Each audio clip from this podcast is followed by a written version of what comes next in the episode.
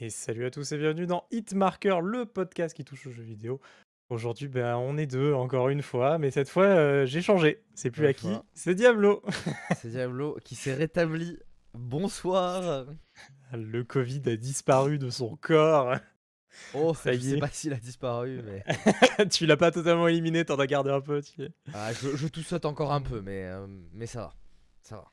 Bon, alors, euh, eh ben, cette semaine, bah, petit programme, on est deux, on est à la cool. euh, Euh, je, je- je parlerai euh, dans un premier temps, je parlerai d'un petit jeu là que, que- qui m'attire bien et voilà, c'est vrai que on, on aime bien vous partager un peu des, des petits coups de cœur, des trucs comme ça sur, sur ce podcast, donc on fera ça dans un premier temps. Après, on parlera de l'extension de World of Warcraft qui a été annoncée et on terminera par un petit débat autour du, du, du- comment on pourrait appeler ça, Du burn-out du En, euh, en anglais, ils appellent ça le gaming burnout, ouais. Mais...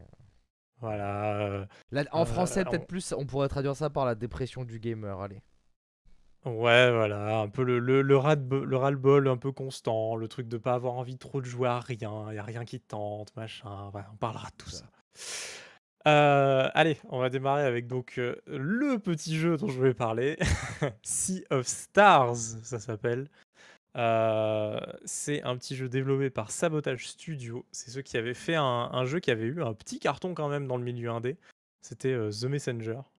Très très bon jeu. Moi qui m'avait vraiment marqué et c'est d'ailleurs pour ça que je les suis euh, sur ce projet Sea of Stars, même s'il est radicalement différent. The Messenger c'était vraiment du platforming, action, machin. Là, Sea of Stars, bah, c'est du RPG quoi. voilà. Mais, mais ce qui m'attire bien, c'est que bon, bah, il y, a, il y a cet aspect Golden Sun. Et moi, Golden Sun, c'est un peu toute mon enfance. euh, me balader avec euh, toute la journée. euh, C'était vraiment un des gros jeux marquants, je trouve, de la GBA quand même. Ouais. Et, et, et là, faire référence à ça, bah, je trouve déjà que c'est déjà une bonne idée. Et puis là, ils le font avec un brio assez extraordinaire, je trouve, en regardant juste en tout cas déjà les premières images et tout. C'est très beau. C'est très beau. Ouais, très très beau. Et puis, alors on voit pas tout dans le trailer. Moi, en fait, je, je les follow sur les différents réseaux sociaux. Et, euh, et ils ont par exemple euh, sur TikTok euh, des petits posts toutes les semaines où ils montrent une petite mécanique de jeu, un peu des visuels, etc. Et enfin des musiques des fois d'ailleurs, voilà. TikTok, YouTube, ils sont partout. hein. Il suffit de chercher Sabotage Studio si vous êtes intéressé, voilà, vous trouverez. Et, euh, et par exemple, il y a des lumières, euh, il y a un système vraiment de cycle jour-nuit dynamique dans le jeu. Euh, c'est pas un truc qu'on voit tous les jours quand même dans les, dans les RPG 2D euh, comme ça. C'est vrai. Et, et c'est assez sympa. Et on voit vraiment l'environnement évoluer en fonction de la nuit, du jour. Tout ça, c'est vraiment très très sympa. Euh, Il y a bah, le système de combat, on est vraiment au tour par tour, vraiment pour le coup très Golden Sun. hein, euh, voilà. La référence est là, mais il y a quand même une différence, c'est qu'il y a un système un peu de combo sur lequel il faut interagir. donc, bah, je sais pas, à chaque fois que le personnage il veut donner un coup ou un truc comme ça, il faut presser la touche A au bon moment pour faire un critical hit, tu vois, machin. Euh, et, euh, et ça, c'est bien sympa, je trouve. Je trouve que ça apporte un, un vrai truc où, genre, je- tu lances pas juste ton spell et t'attends qu'il se fasse à l'écran, genre en mode. Euh, Donc, ils ont vachement, je trouve, modernisé finalement cette formule qui était, enfin, qui est très ancienne hein, aujourd'hui, hein, des, des Golden Sun-like, etc. On en a vu plein. Mais fait de cette manière-là, bien modernisé, avec une patte graphique assez sympa, machin et tout, je l'avais pas trop vu. Et, euh, connaissant leur ancien jeu et ce qu'ils ont fait dessus, ils ont même fait un DLC euh, qui était aussi hyper sympa, très très dur, mais très sympa. Euh, franchement, j'a- j'attends beaucoup de ce, de ce petit jeu. Il sortira surtout, hein, je crois, sur euh, Steam, euh, Switch, euh, PlayStation, tout. Mais voilà. Ouais. Je sais pas ce que toi t'en penses. Tu l'as découvert là, hein, parce que tu. Bah oui, moi t'en j'ai avais pas découvert parlé avant, je donc. connaissais euh, absolument pas. Je connaissais absolument pas, mais euh, ça a l'air intéressant. Après, c'est vrai que je joue plus beaucoup à des RPG, euh, on va dire RPG japonais, parce que je pense pas que les développeurs soient japonais. Mais Ah non. euh, mais ouais, je me suis pas, ouais, je me suis pas renseigné sur le truc. Mais mais ouais, ça a l'air, ça a l'air vraiment sympa. Déjà de ce qu'on voit, euh, bah, des trailers, des machins, c'est très très joli. L'animation, elle est hyper propre. C'est ça fait, euh, ça fait GBA, mais GBA surboosté un peu, euh, je trouve, du coup, avec les Ah ouais. animations aussi, aussi propres et tout. Après, voilà, à voir. Est-ce que, est-ce que moi, ça m'intéresse vraiment? Je suis pas sûr. Comme j'ai dit, je suis plus trop consommateur des RPG japonais. Euh, j'ai du mal à, me hyper pour ce genre de jeu, mais en tout cas, de manière générale, le, le, la, promesse a l'air intéressante et, et, jolie, donc pourquoi pas quoi Pourquoi pas Bah ouais, voilà. Et en tout cas, bah, ceux qui connaissent pas donc bah, The Messenger aussi, euh, bah, vu qu'on parle du studio, euh, c'est vrai que allez-y, hein, testez vraiment. Euh, parce qu'en fait, juste quand on regarde le jeu, on se dit: c'est encore un platformer, machin et tout». Sauf qu'il a vraiment genre, enfin, il y a une très grosse surprise dans le jeu, qui ne montre nulle part, voilà. Donc c'est sûr si vous n'êtes pas spoilé, en tout cas le jeu ou machin, c'est voilà. Mais, mais cette grosse surprise suffit que le jeu soit, soit un must-have absolument exceptionnel, etc. Et, et à part ça, c'est vrai que juste, bah, il, est dans cette veine de, des Célestes, quoi, de, de Céleste qui était sorti aussi dans la même période. Et c'est vrai que Céleste, il était trop bien. Mais The Messenger, il est passé un peu inaperçu à cause de Céleste, parce qu'il y a eu tellement eu de mecs qui s'étaient hype sur Céleste que il est passé un peu en. Bah, Céleste a eu pas mal de retrait, récompenses, il me semble, en plus. Bah oui. Bah oui, oui. ah, mais lui, moi, lui aussi. Hein. Ah oui, non plus. Bon, mais voilà. mais c'est vrai que Céleste, il est exceptionnel, il n'y a, pas, y a pas à redire. Non, mais je vais la moi, je vais, je vais passer pour un mec, euh, genre, euh, les, la, la, scène indé, j'étais très fan euh, au début. Et, et plus ça avançait, plus j'avais l'impression que. Tu sais, alors, il y a, y a plein de gens qui vont pas être d'accord avec moi, mais je trouve qu'il y a un côté, en fait, où dans la scène indé, beaucoup de gens font du pixel art, et j'ai l'impression que c'est le côté un peu fainéant du truc, parce que le, le pixel art, c'est quand même plus facile à faire que, euh, que de, la, de la 2D, on va dire, plus lisse, qu'on serait capable maintenant de faire sur des machines, tu vois. Euh, ou, euh, ou même qu'un jeu 3D, tu vois, de manière générale. Donc, donc il y, a, y, ce côté fainéantise un peu qui, moi, m'a un peu saoulé, même si c'est pas spécialement le cas, hein, comme je dis, c'est un ressenti vraiment ultra personnel. le pixel art, ça me ça m'enchante moyen. Après, là, vu la qualité de l'animation et tout, ça, ça, me le fait moins, tu vois, ça, me dérange beaucoup moins. Mais c'est vrai que la scène indé, de manière générale, j'avais un peu laissé tomber à cause de cette overdose de pixel art euh, de manière générale. Même si il n'y a pas que ça dans la scène indé, hein, mais pour moi, ça reste une majorité. Donc, euh, donc non, mais c'est vrai qu'il y a, beaucoup de mal à avoir des rêves, quoi. Je suis parti un peu loin, mais c'était pour dire que j'ai pas trop les rêves de la scène indé de ces derniers trucs, euh, les, les Célestes, tout ça. Alors après, euh, j'en ai fait quand même, hein, mais des jeux indés. Mais c'est vrai que il y a plein de jeux indés que j'ai pas fait, quoi. J'ai une euh, un, cruel manque de savoir sur sur cette partie de la scène, quoi. Ouais, mais en plus, en fait, il y en a eu aussi beaucoup. Enfin, on n'a jamais eu autant d'indés en vrai, hein, donc donc c'est compliqué de faire le tri et et même moi, là, je, bah, je, suis abonné au Humble Bundle, Monthly, etc. Et, et donc, j'ai toujours plein de petits jeux à tester. Alors, je, ne les finis pas, hein, évidemment, mais je teste au moins une bonne partie, etc. Et surtout, si c'est des petits jeux un peu faciles comme ça à démarrer, je, teste d'autant plus, quoi, tu vois. c'est des trucs où faut, après, il faut encore 40 heures de jeu, suivre tout un scénar ou autre, j'abandonne de suite, mais voilà.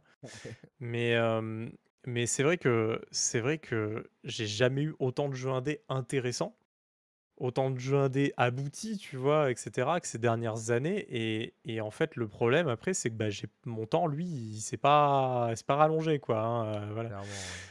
donc, euh, donc c'est compliqué de jouer à tout ça, mais en sachant qu'à côté, tu as encore aussi euh, toutes les sorties des triple A, des machins, etc. Et qu'on a envie de jouer à tout, mais qu'on peut pas. Et ça, c'est vrai. voilà. Donc c'est vrai que je me fixe 2-3 studios indés. Dans ma tête, j'ai 2-3 studios indés que j'aime bien suivre sur des projets. Et une fois que ça sera passé, ça sera 2-3 différents peut-être, voilà, machin. Mais, mais là, Sautage Studio, je l'avais vraiment gardé en tête. Et, et quand j'ai quand vu Sea of Stars, je me suis dit, bah, vas-y, trop bien, c'est mon jeu. ouais. Donc je pense que, je pense que voilà, je le testerai et dès qu'il sort, donc normalement fin d'année, dès qu'il sort fin d'année, euh, peut-être début d'année, donc 2023, euh, bah, euh, je ferai une petite review dans Hitmarker. Voilà. On va passer à la grosse annonce. Je sais pas si c'est une grosse annonce. On va en discuter. La ouais, grosse je, annonce. je pense que ça peut, ouais, ça, ça peut se discuter, cette histoire. On, peut, on va en discuter. Euh, de la nouvelle extension de World of Warcraft qui s'appelle Dragonflight. Euh, et bah, ça a été annoncé d'une manière un peu différente que d'habitude parce que bah, on était habitué à avoir les BlizzCon, etc. Il y a les annonces des extensions à ce moment-là. Là, pas de BlizzCon, c'est un stream qui avait été annoncé il y a déjà un moment, etc. Ils ont fait en fait plein d'annonces à la suite. hein. On a eu Hearthstone il y a une semaine, un truc comme ça, avec la nouvelle extension qui, qui, se passe sous la mer, tout ça, je crois. Et donc là, bah, l'extension de WoW qui est annoncée au milieu de nulle part, qui sort un peu de nulle part. Mais bon, il fallait bien l'annoncer parce que bah, les cycles de World of Warcraft, c'est à peu près deux ans. On arrive proche de ça, euh, voilà, on approche du dernier patch euh, de l'extension actuelle, tout ça, donc il fallait vraiment euh, montrer la suite. Et, j'ai été agréablement surpris, premièrement, parce que bon, bah, je suis un ex-joueur de World of Warcraft, hein, je, je suis pas actif aujourd'hui euh, sur WoW, hein, clairement pas. J'ai fait mon leveling de la dernière extension et j'ai arrêté à la frame quand j'ai monté niveau max. Mais vraiment Ouais. à la frame, quoi. J'ai pas fait de euh, contenu euh, au level ou au machin, tu vois. Ah, mais c'est- J'ai fait que le leveling, quoi. T'as quand même fini le l'histoire entre guillemets de l'extension ou Ouais, j'ai fini l'histoire du leveling, quoi. Après, Ouais. l'extension, non, puisqu'après, il faudrait que je fasse encore, tu vois, les, chaque patch majeur qui soit sorti avec les raids, etc., Oui, ouais. pour suivre l'histoire, tu vois. Mais oui, oui, j'ai bah, fait tout le leveling avec euh, l'histoire, etc., les zones, tout ça de l'extension précédente. Mais c'est vrai que j'ai pas appris à jouer derrière. J'ai pas joué derrière, je me suis arrêté parce que, euh, comme, comme je l'avais dit, bah, il y a déjà un moment, hein, je pense qu'il faut revenir vraiment l'année dernière, je pense qu'on avait parlé de World of Warcraft. Euh, mais, mais pour en reparler un peu quand même, euh, World of Warcraft, moi, ce qui m'avait vraiment genre bah, un peu saoulé, euh, fatigué, on va dire lassé, euh, c'était vraiment l'aspect de bah, d'un jeu qui n'évolue pas, qui est extrêmement redondant dans ses patchs, dans ses extensions, etc. Et, et, et là, bon, la promesse, elle n'est pas de révolutionner le jeu, hein, puisque ça reste World of Warcraft, etc. Le gameplay, il va pas changer. Mais il y a quand même deux, trois points sur lesquels on sent que les développeurs ont envie de faire un effort vers un, un vrai changement un peu radical sur plein de gros points très importants, et ils vont le faire avec cette extension. Donc, bah, pour moi, c'est assez convaincant. Ces points-là, euh, pour en parler quand même un peu, je vais pas rester Oui, bah, en plus moi ça m'intéresse parce que je suis pas spécialement joueur de WoW, j'avais joué à l'époque euh, de Vanilla. Mais, Donc, euh, bah, mais c'est toujours intéressant de savoir ce qui change parce que sur un jeu qui a euh, qui a maintenant presque 20 ans, Euh, ouais, il est sorti quoi en de- 2004 2005, 2005 je crois. 2004-2005, ouais. Ouais, bon, voilà, enfin, donc oui. Il va approcher plus des 20 ans, euh, il a passé les 15, quoi. Ouais. Euh, le, le, bah, déjà, la, la plus grande nouveauté, et euh, c'est vrai que ça faisait un petit moment euh, que je trouve on n'avait pas eu quelque chose de, de radicalement différent sur ça, c'est les, c'est une nouvelle race, classe. Alors là, c'est les hommes de pierre là qu'on voit dans le trailer ou euh, Alors non, c'est des hommes dragons. Euh, alors moi, je peux te transmettre le- un lien euh, si tu veux, mais enfin, si tu vas sur le site de World of Warcraft, tu dois trouver une page et tu pourras tout voir. Le, le... Donc c'est une nouvelle race, mais qui est liée à sa classe. Donc c'est une classe, euh, c'est une classe héroïque, on va dire, un truc comme ça. Sauf que les classes héroïques avant, euh, euh, on pouvait choisir sa race. Là, on peut pas Oui. choisir. C'est vraiment lié. Tu choisis cette race-là, tu joues cette classe-là. Terminé. Voilà. D'accord, ok. Donc, ils s'appellent les évocateurs Draktyr. Je sais pas si je le prononce bien, euh, voilà. Euh, et, et en fait, le, le truc de cette euh, race, classe, c'est qu'ils peuvent se transformer. Ils ont une forme dragon, ils ont une forme humaine. Voilà. D'accord, des- ouais. on- voilà. Euh, et euh, autre chose, ils sont pas ni du côté de la Horde, ni du côté de l'Alliance, et ça sera à nous, pendant les quêtes, etc., de choisir notre camp. D'accord, ils sont neutrales hein, en Ils gros. sont neutres, à la base, ils sont neutres. Voilà.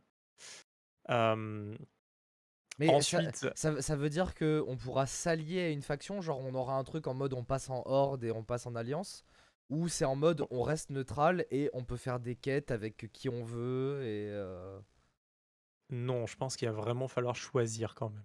Tu t'arriveras pas genre max level, heu, sans avoir choisi. Ou peut-être, tu arriveras à max level sans avoir choisi, mais au dernier level, genre quand tu montes ton niveau, ils disent: «Ça y est, faut choisir quoi». Genre c'est Ouais, obligatoire un peu, je pense à la fin. Mais bon, heu, c'est c'est déjà sympa de faire ça. Il y avait les pandas qui avaient ça, hein, aussi. Les pandas reines étaient, étaient neutres. Et ensuite on choisissait un peu leur destinée. Donc, bah, on va pouvoir suivre donc, bah, une nouvelle histoire et cetera autour de ça. Alors là, gros changement, mais alors là, ça touche pas que eux, ça va ça touche vraiment à tout et c'est vraiment un des points sur lesquels je me dis: «Ça y est, ils écoutent un peu les joueurs, enfin les vrais joueurs quoi et ils ont envie de changer les choses». Il va y avoir un nouveau système de talents. Donc en fait, les talents depuis très longtemps maintenant, c'était un truc genre ultra bancal, méga simple. Genre, t'avais des talents au niveau 10, t'avais 3 trucs à choisir, au niveau 20, t'avais 3 trucs, au niveau 40, t'avais 3 trucs, et 60, t'avais 3 trucs, c'était terminé. Ouais. Voilà. Donc, euh, tu faisais pas. Enfin, je me trompe peut-être sur les 2-3 chiffres, mais bon, c'est globalement, c'est ça, quoi. Euh, là, on revient sur un vrai arbre de talent. Le vrai, le complexe, voilà, avec euh, le bon arbre, quoi. Et, euh, et ça, ça va permettre de vraiment personnaliser son personnage. Parce que ça faisait longtemps qu'on pouvait plus rien personnaliser dans World of Warcraft. Notre personnage, si on était un guerrier euh, euh, DPS, il y avait une spé pendant le patch et tout le monde jouait ça parce que de toute façon, il y avait quatre trucs à cocher pour faire sa spécialisation. Donc, c'était vraiment tristouné. Il n'y avait pas de, de recherche, de méta, de trucs. Il y avait que dalle. Les, les mecs, au bout de.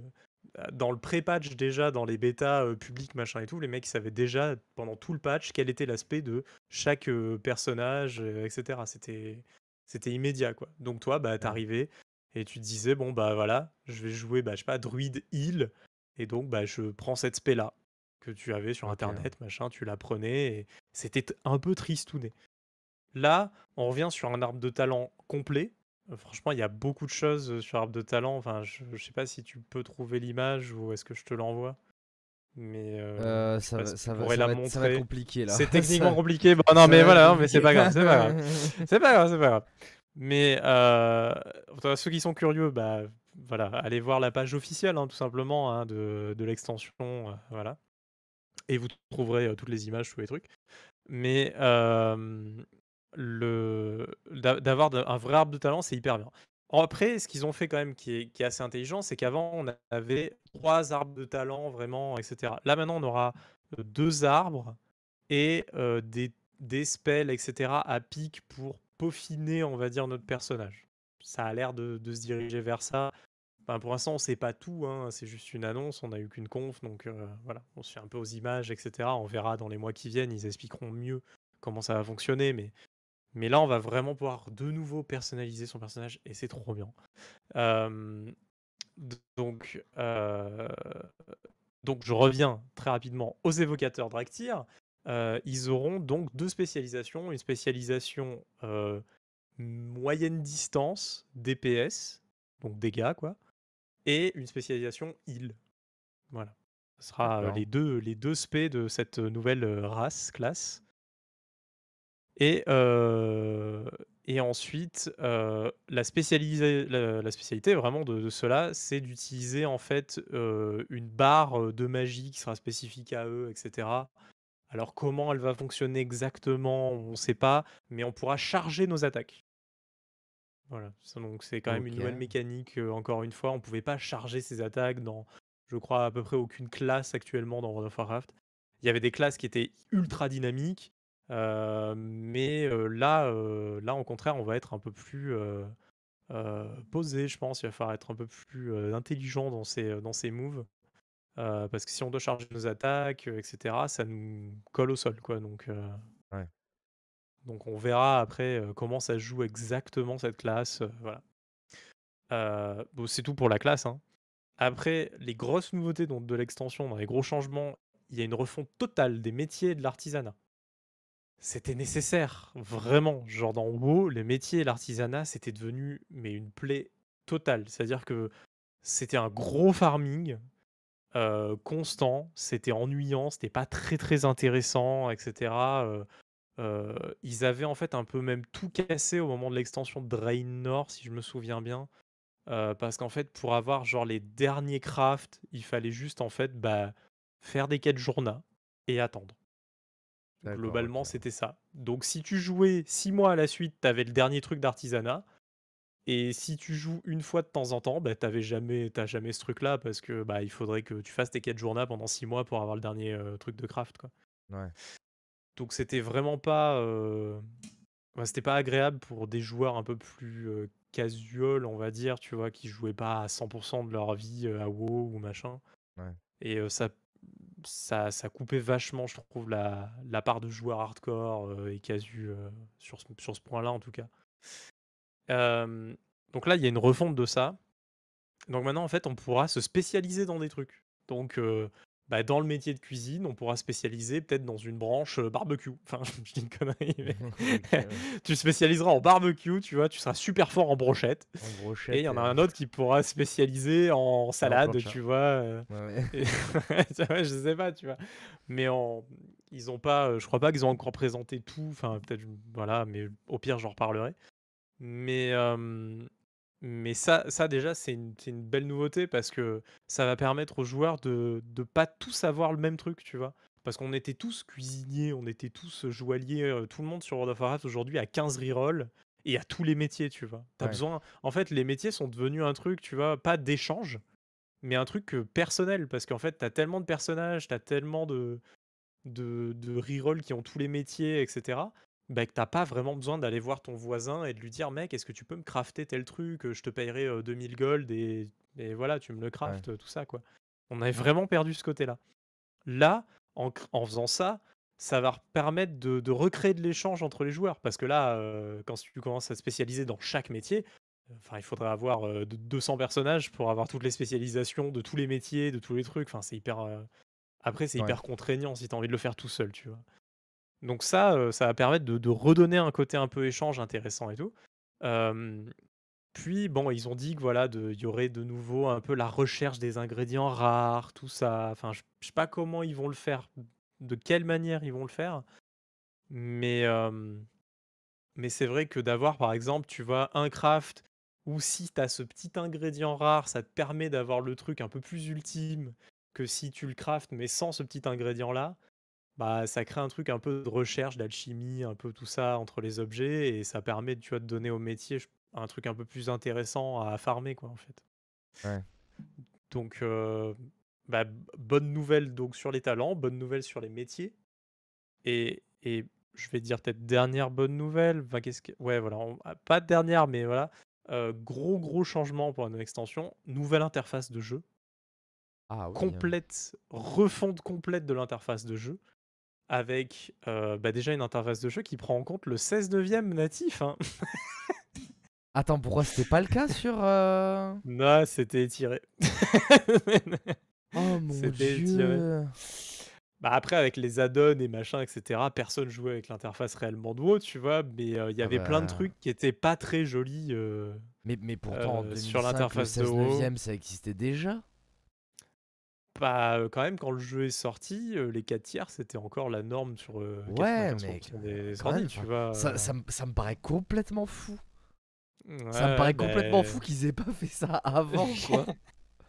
bah, en fait, disons qu'ils ont un peu étiré le truc, ils ont essayé d'augmenter un peu la résolution, et ça faisait l'affaire, et depuis, ça tourne comme ça, tu vois. Et c'est pas frappant aux yeux, hein, tu le vois pas, hein, c'est pas moche. Mais, mais derrière, ça tournait vraiment à l'ancienne, quoi. Voilà. et, en fait, pourquoi ils l'ont pas fait avant? C'est une vraie question. Ils l'ont pas fait avant parce qu'en fait, ben, ça, veut dire, hein, c'est une triste nouvelle pour certains, bonne nouvelle pour d'autres, c'est-à-dire que là, tous les add-ons de World of Warcraft deviennent incompatibles. Absolument ah tous. Donc, quand tu sais, enfin, le nombre d'add-ons, machin, etc., enfin, c'est énorme. Hein, il suffit d'aller sur des sur des sites d'add et tout, je veux dire, c'est colossal. Il y a Minecraft et derrière il y a World of Warcraft. Tu, voilà. les mecs avec l'interface, ils font tout et n'importe quoi, voilà. Et, et, et, donc bah, le problème, ça va être ça. Alors après, je sais, sais pas s'ils ont parlé exactement de comment ils allaient gérer cette situation-là avec les, les, gens qui créent les add-ons, tout ça je pense qu'il y aura une grosse phase de bêta où les gens pourront déjà commencer à transitionner vers la nouvelle interface et ça sera assez smooth quoi. Enfin, voilà. Mais, mais ça, ça avait, ça avait, ouais, ça les a retenus pendant longtemps. Donc la nouvelle interface de jeu avec normalement des jolies animations, des trucs comme ça. Quand tu vois juste l'image là qu'ils ont montré sur le site, c'est pas radical, hein, attention, hein, je veux dire, on reste Ouais, sur une ça, ça interface de reste plus ou MMO. moins le. Ouais. Voilà, c'est c'est très simple et tout. Heu, truc de ouf, il y aura une interface alliance, une interface horde. Donc en Ah, fonction ça. donc en fonction, enfin, tu auras quand même une interface différente. Hem, bon après si tu un add-on master, ça faisait longtemps que tu avais une interface comme tu voulais, mais bon voilà. Ouais. Heu, mais c'est vrai que nativement, en tout cas dans le jeu maintenant, bah, il y aura ça et c'est assez sympa et donc ouais, des petites animations, des trucs. Là, ils montrent même juste les interfaces de métiers, hein, vu qu'ils voilà, les métiers, l'arbre de talent et tout. On voit que c'est plus joli, c'est plus clean, heu, voilà, ça y est, on est en 2022 quoi, il y Oui. a quand même, heu, voilà, les interfaces, ça a quand même évolué quoi, voilà. Donc donc ouais, voilà, gros changement, les les 3 vraiment, changements clés sont là. Ça fait plaisir. Parce que vraiment les extensions précédentes, les changements c'était, bah, il y a du nouveau contenu, enfin c'était pas du changement quoi. Ouais. Heu, donc on restait vraiment sur, heu, sur les mêmes bases qui étaient hyper redondantes, machin et cetera. Et là, c'est pas le cas.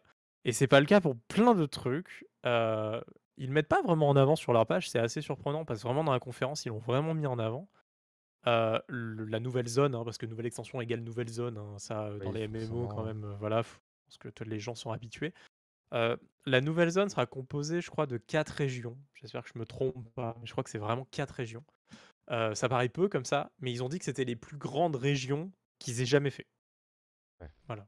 Donc, heu, je trouve ça bien parce qu'en fait, depuis très longtemps dans World of Warcraft, on avait des tailles de régions qui faisaient vieillotte, quoi. C'est-à-dire que tu passais globalement dans ton leveling 1 heure, 2 heures dans une région et tu avais visité de fond en comble et tu avais fait les quêtes et tu passais à la région d'après pour, heu, continuer de pexer, quoi.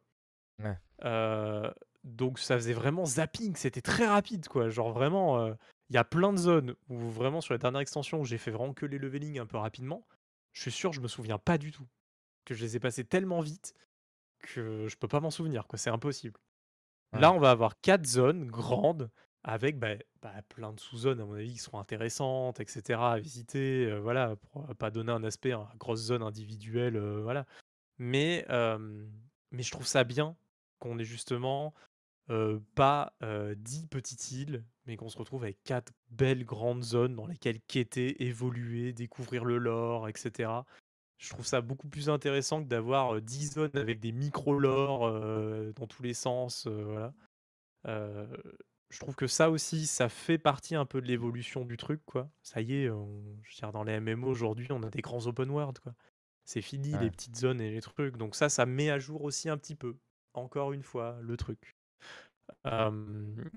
Et bah, après dernier petit truc, ils refont le modèle de vol. Je sais pas si c'est je peux pas appeler ça un modèle de vol, je sais pas. Le la manière dont on joue quand on est, sur le dos d'une monture volante.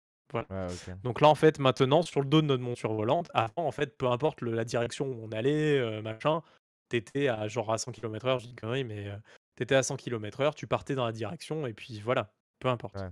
Si tu tombais, tu prenais pas de vitesse ou autre, tu tombais pas, tu étais à 100 kilomètres/heure, tu allais vers le bas, tu remontais à 100 kilomètres/heure, enfin, c'était tout le temps constant, quoi. Là, ça y est, maintenant, on va pouvoir descendre, prendre de la vitesse pour repartir et cetera. Donc ça va donner un petit truc un peu sympa quand tu es en monture volante de d'avoir un gameplay tout simplement et de pas t'ennuyer, d'appuyer sur, heu, ton truc pour partir tout droit vers une région, tu vises et puis après tu vas tout droit. Là, tu vas un peu jouer, heu, et cetera, t'envoler, prendre de la vitesse, heu, tout ça. Et et ça va être bien sympa, heu, ça aussi je pense, c'est, ça paraît petit, mais c'est vrai que dans WoW, on passe beaucoup de temps à voyager et on voyage sur notre monture volante, tout ça et ce genre de truc, ça ça apporte quelque chose à l'ensemble, quoi. C'est c'est un petit élément, mais qui est très important quand même. Ouais, OK. Voilà, je crois que bah, j'ai pas tout dit, mais j'ai dit, Oui, heu, tu vois, une l'essentiel, l'essentiel, voilà, heu, de de l'annonce. On n'a pas de date de sortie. Ouais, les rumeurs disent début 2023. Voilà. Mais on verra bien, ce que ça sera, voilà. Il faut Dans le conclure Game Pass peut-être? Dans le Game Euh. Pass peut-être, bah ça on le saura cet été hein, Oui. euh, dans une conf Microsoft. euh, je pense qu'on aura déjà des news là-dessus. Ouais, c'est possible. Euh, ouais. ouais, quand même. Euh, Donc voilà, bah, je, vais, je, je sais pas ce que t'en penses, euh, voilà, parce que bah, tu découvres là Bah, aussi. ouais, moi, moi comme je c'est le podcast découverte. hein. Moi, c'est moi, c'est le podcast où je où je dis pas grand chose. genre, je. C'est vrai que moi, j'ai jamais été très MMO. euh, alors après, les euh, les, aff- les aficionados de MMO vont sûrement me huer en me disant ouais, mais t'as pas testé les bons MMO. J'avais joué à WoW un peu à l'époque euh, quand c'était sorti. euh, j'avais joué, mais pas vraiment pas longtemps. hein, J'avais dû jouer deux semaines. En fait, euh, le système de combat me convenait pas. Ce- cette espèce de c'était pas du tour par tour mais cette espèce de truc avec euh, des cooldowns un peu vénères du coup où euh, bah, euh, c'était du lock il y avait pas vraiment de de visée c'était t'étais engagé dans un combat t'étais engagé dans un combat enfin truc comme ça. Ça m'avait pas spécialement plu alors que pourtant le reste m'avait bien plu hein, tout le côté tout le côté social justement guild et tout ça j'avais trouvé ça super intéressant et, et très très cool du coup. Mais ça m'avait pas accroché plus que ça. Contrairement à, je sais, certains qui, pour qui WoW a été une, euh, une désociabilisation, enfin, une désociabilisation IRL, parce que finalement, quand tu jouais à WoW, t'étais obligé de sociabiliser avec euh, d'autres joueurs. Ah quoi, oui, oui. donc, euh, donc voilà. Moi, le, donc comme c'est là où je voulais en venir, moi, le seul MMO où j'ai vraiment joué un peu longtemps, c'était Terra, où j'ai joué quelques Mhm. mois, parce que j'aimais beaucoup le côté dynamique et tout du truc. Bah, du gameplay. euh. C'est ça, c'est ça. Parce que euh, après, je pense que l'univers de WoW est beaucoup plus travaillé et beaucoup mieux de manière générale. Mais Ter- Terra, c'était cool. Mais donc, du coup, pour revenir à, à World of Warcraft et sur mon avis par rapport à ce que je sais des MMO, c'est que bah, WoW, ouais, euh, l'univers a toujours été excellent. euh, moi, j'aime toujours apprendre du lore de WoW. Tu vois, quand on me parle du, du, du lore de WoW, ça me fascine un peu. Parce que. Enfin, du, du lore de Warcraft, parce que. Euh, il n'y a, pas que, y a pas Oui, que voilà, World au global, hein. Il y a voilà, du, du lore de Warcraft de manière générale. Bah là, heureusement qu'il y a WoW ces dernières années, parce que. Ah bah oui, c'est parce que c'est stagne, clair qu'on sinon- risque pas d'avoir enfin, euh, Warcraft 4 quoi. Mais, euh, mais voilà, mais moi de ce que je vois c'est que bah, je trouve que Blizzard continue de sou- soutenir leur communauté qui, qui malgré tout euh, bah, ils perdent des abonnés mais ils, ils continuent à vouloir. Je trouve ça cool parce que je pense qu'il y a encore des fans qui sont euh, et qui justement kiffent le lore donc euh, ils veulent continuer dans ce, euh, dans ce truc là et je trouve ça honorable. Même si je pense que le nombre de il y a quand même un nombre de joueurs assez conséquent euh, qui fait que ça vaut le coup de quand même de refaire des extensions euh, de manière régulière. Mais mais voilà moi mon avis sur WoW est un peu est un peu mitigé parce que je me d'un côté je me dis que désolé je tousse encore un peu comme je l'ai dit Ah, il est toujours là, le Covid, il a pas éliminé. ah, c'est ça, pas éliminé, toujours pas. Euh, non, mais euh, je, trou- je trouve ça, je trouve ça cool qu'ils essaient de continuer, mais en même temps, on se dit, est-ce qu'ils pourraient pas passer à autre chose Euh, Bah, Partir sur un truc peut-être plus moderne, parce qu'on sait que maintenant, avec FF14, ben, ça vole énormément de joueurs à, à WoW, même si FF14 n'est plus tout jeune maintenant. Eh non, Euh, eh non, eh non. Parce que je me souviens Ah, qu'FF14, mais- on en parlait déjà quand j'étais au lycée, donc euh, ça remonte maintenant. Ouais, non, il est plus d'une dizaine d'années. Non, il est, il est plus tout jeune, mais enfin, bref, il est quand même plus récent que, que WoW, de manière Ah, il est générale. beaucoup plus récent. Donc, euh, donc je suis un peu mitigé. C'est cool et c'est cool pour les fans, mais en même temps, euh, on se dirait, est-ce qu'on pourrait pas passer sur des MMO plus, euh, ah, plus, plus modernes avec, euh, je sais pas, un système de combat peut-être euh, peut-être plus actuel, plus dynamique. euh.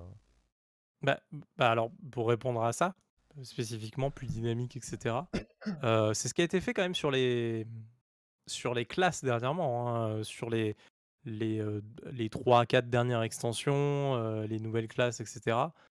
beaucoup plus dynamique, beaucoup moins de cooldown, enfin des cooldowns quasi instantanés, enfin ils sont quasi plus là en fait, euh, voilà, ils sont là presque pour faire joli quoi. Et, et, et c'est vrai que bon, bon, on n'est pas encore sur le combat ultra dynamique, euh, voilà, euh, genre action RPG ou trucs comme ça quoi. Mais, mais sur ça, ils avaient modernisé vachement. Vraiment beaucoup modernisé, beaucoup moins statique. La plupart des Non, classes ont perdu euh, leur côté v- statique Voilà, tu, tu, tu comprends ce que je veux dire quand je veux dire plus. Ah ouais. On est on n'est pas dans un Oui, Black Desert non plus, tu vois. On n'est pas dans un Black Desert non plus, quoi. Non, mais on s'en est rapproché un chouïa. Et pour un jeu, tu vois, qui a, bah, comme on disait, bientôt 20 ans, enfin, l'effort, il a quand même été fait, quoi, tu vois. Bien sûr. on peut pas remodeler le système de combat, là, c'est impossible, quoi. Mais c'est là, c'est là qui était, ben voilà, mais c'est là qui était mon truc, c'est pourquoi, ben essayer de, de pas de passer à autre chose, peut-être faire un un, un, WoW, un WoW 2, tu vois, pourquoi pas. c'est c'est le truc, tu vois, qu'il garde le même univers ou pas, tu vois, mais je je, je sais pas, j'avoue que là, c'est, je donne mon avis sans trop le donner parce que en vrai, je suis pas spécialement client, mais peut-être que tu vois un WoW 2 avec un truc plus dynamique et tout, vu que j'aime bien l'or, peut-être que ça pourrait me faire m'y mettre, tu vois, par exemple. Bah non, mais on, on, est d'accord. En fait, je suis, je suis vraiment entre 12, quoi. C'est-à-dire que d'un côté, sachant que bah, il va y avoir un peu du WoW ou du Warcraft là sur mobile, je sais pas comment, dans quelle forme ça va prendre, sous quelle forme, est-ce que ce sera lié à World of Warcraft, genre une compagnon app un peu, tu vois, avec des, mini-jeux, des trucs, je, sais pas ce qu'ils veulent faire, mais bon, ça a été annoncé en grande pompe, quoi, un peu cette application mobile WoW, tu vois, voilà. Enfin, Warcraft, je sais pas si c'est une appli mobile WoW spécifiquement, enfin, on sait pas trop comment ça va fonctionner, mais bon, on verra vite. D'un autre côté, bah là, ils annoncent cette nouvelle extension. Moi, je suis assez conquis. pour, pour ce qu'est WoW aujourd'hui, je suis content de, moi, de ce que j'ai du truc, tu vois. De, de ce que, de ce que j'ai lu vite fait, c'était qu'il y avait des gens qui étaient pas hypés, qui, qui ont réussi à se re-hyper, alors que pourtant ils pensaient que aucune extension pourrait les faire revenir. Donc c'est ça. C'est quand même que ça va dans le bon sens. C'est quand même que ça va dans le bon sens pour plein de choses. Ça, c'est sûr et certain, quoi. Mais on est tous surpris de ces annonces-là, en fait, parce que c'est ça stagnait tellement, il y avait tellement aucune nouveauté, peu importe que ce soit une nouvelle extension, il y avait tellement peu de nouveautés que là, juste là, ces, ces trois trucs, ces trois trucs un peu clés, etc., de, l'ordre de talent, des métiers, la nouvelle interface, tout ça, c'est révolutionnaire.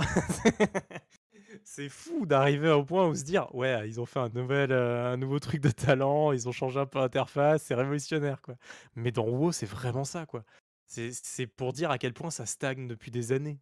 Et à quel point c'est triste depuis des années. Et pourquoi ils ont perdu autant d'abonnés depuis toutes ces années-là? Parce qu'ils n'ont pas été capables de faire ça sur une seule des extensions précédentes quand même. Donc le, là, ils se reprennent. C'est un peu tard, soyons honnêtes. Mais à la fois, mieux vaut tard que jamais. Parce qu'il y a toujours des fans de WoW, il y a toujours des joueurs de WoW. Il y a toujours des gens bah, comme moi qui sont toujours curieux de, bah, de reprendre la nouvelle extension et d'aller dessus et de tester simplement. j'y jouerai pas, j'y jouerai pas l'année, mais d'y retourner, de tester, de refaire trois quêtes, machin, avec des potes. et ben le plaisir, il est toujours présent. Tu, genre, mais tu vois, ce plaisir-là est, toujours présent. C'est ça le truc, c'est que ça, en fait, ça n'attire plus de nouveaux joueurs en fait.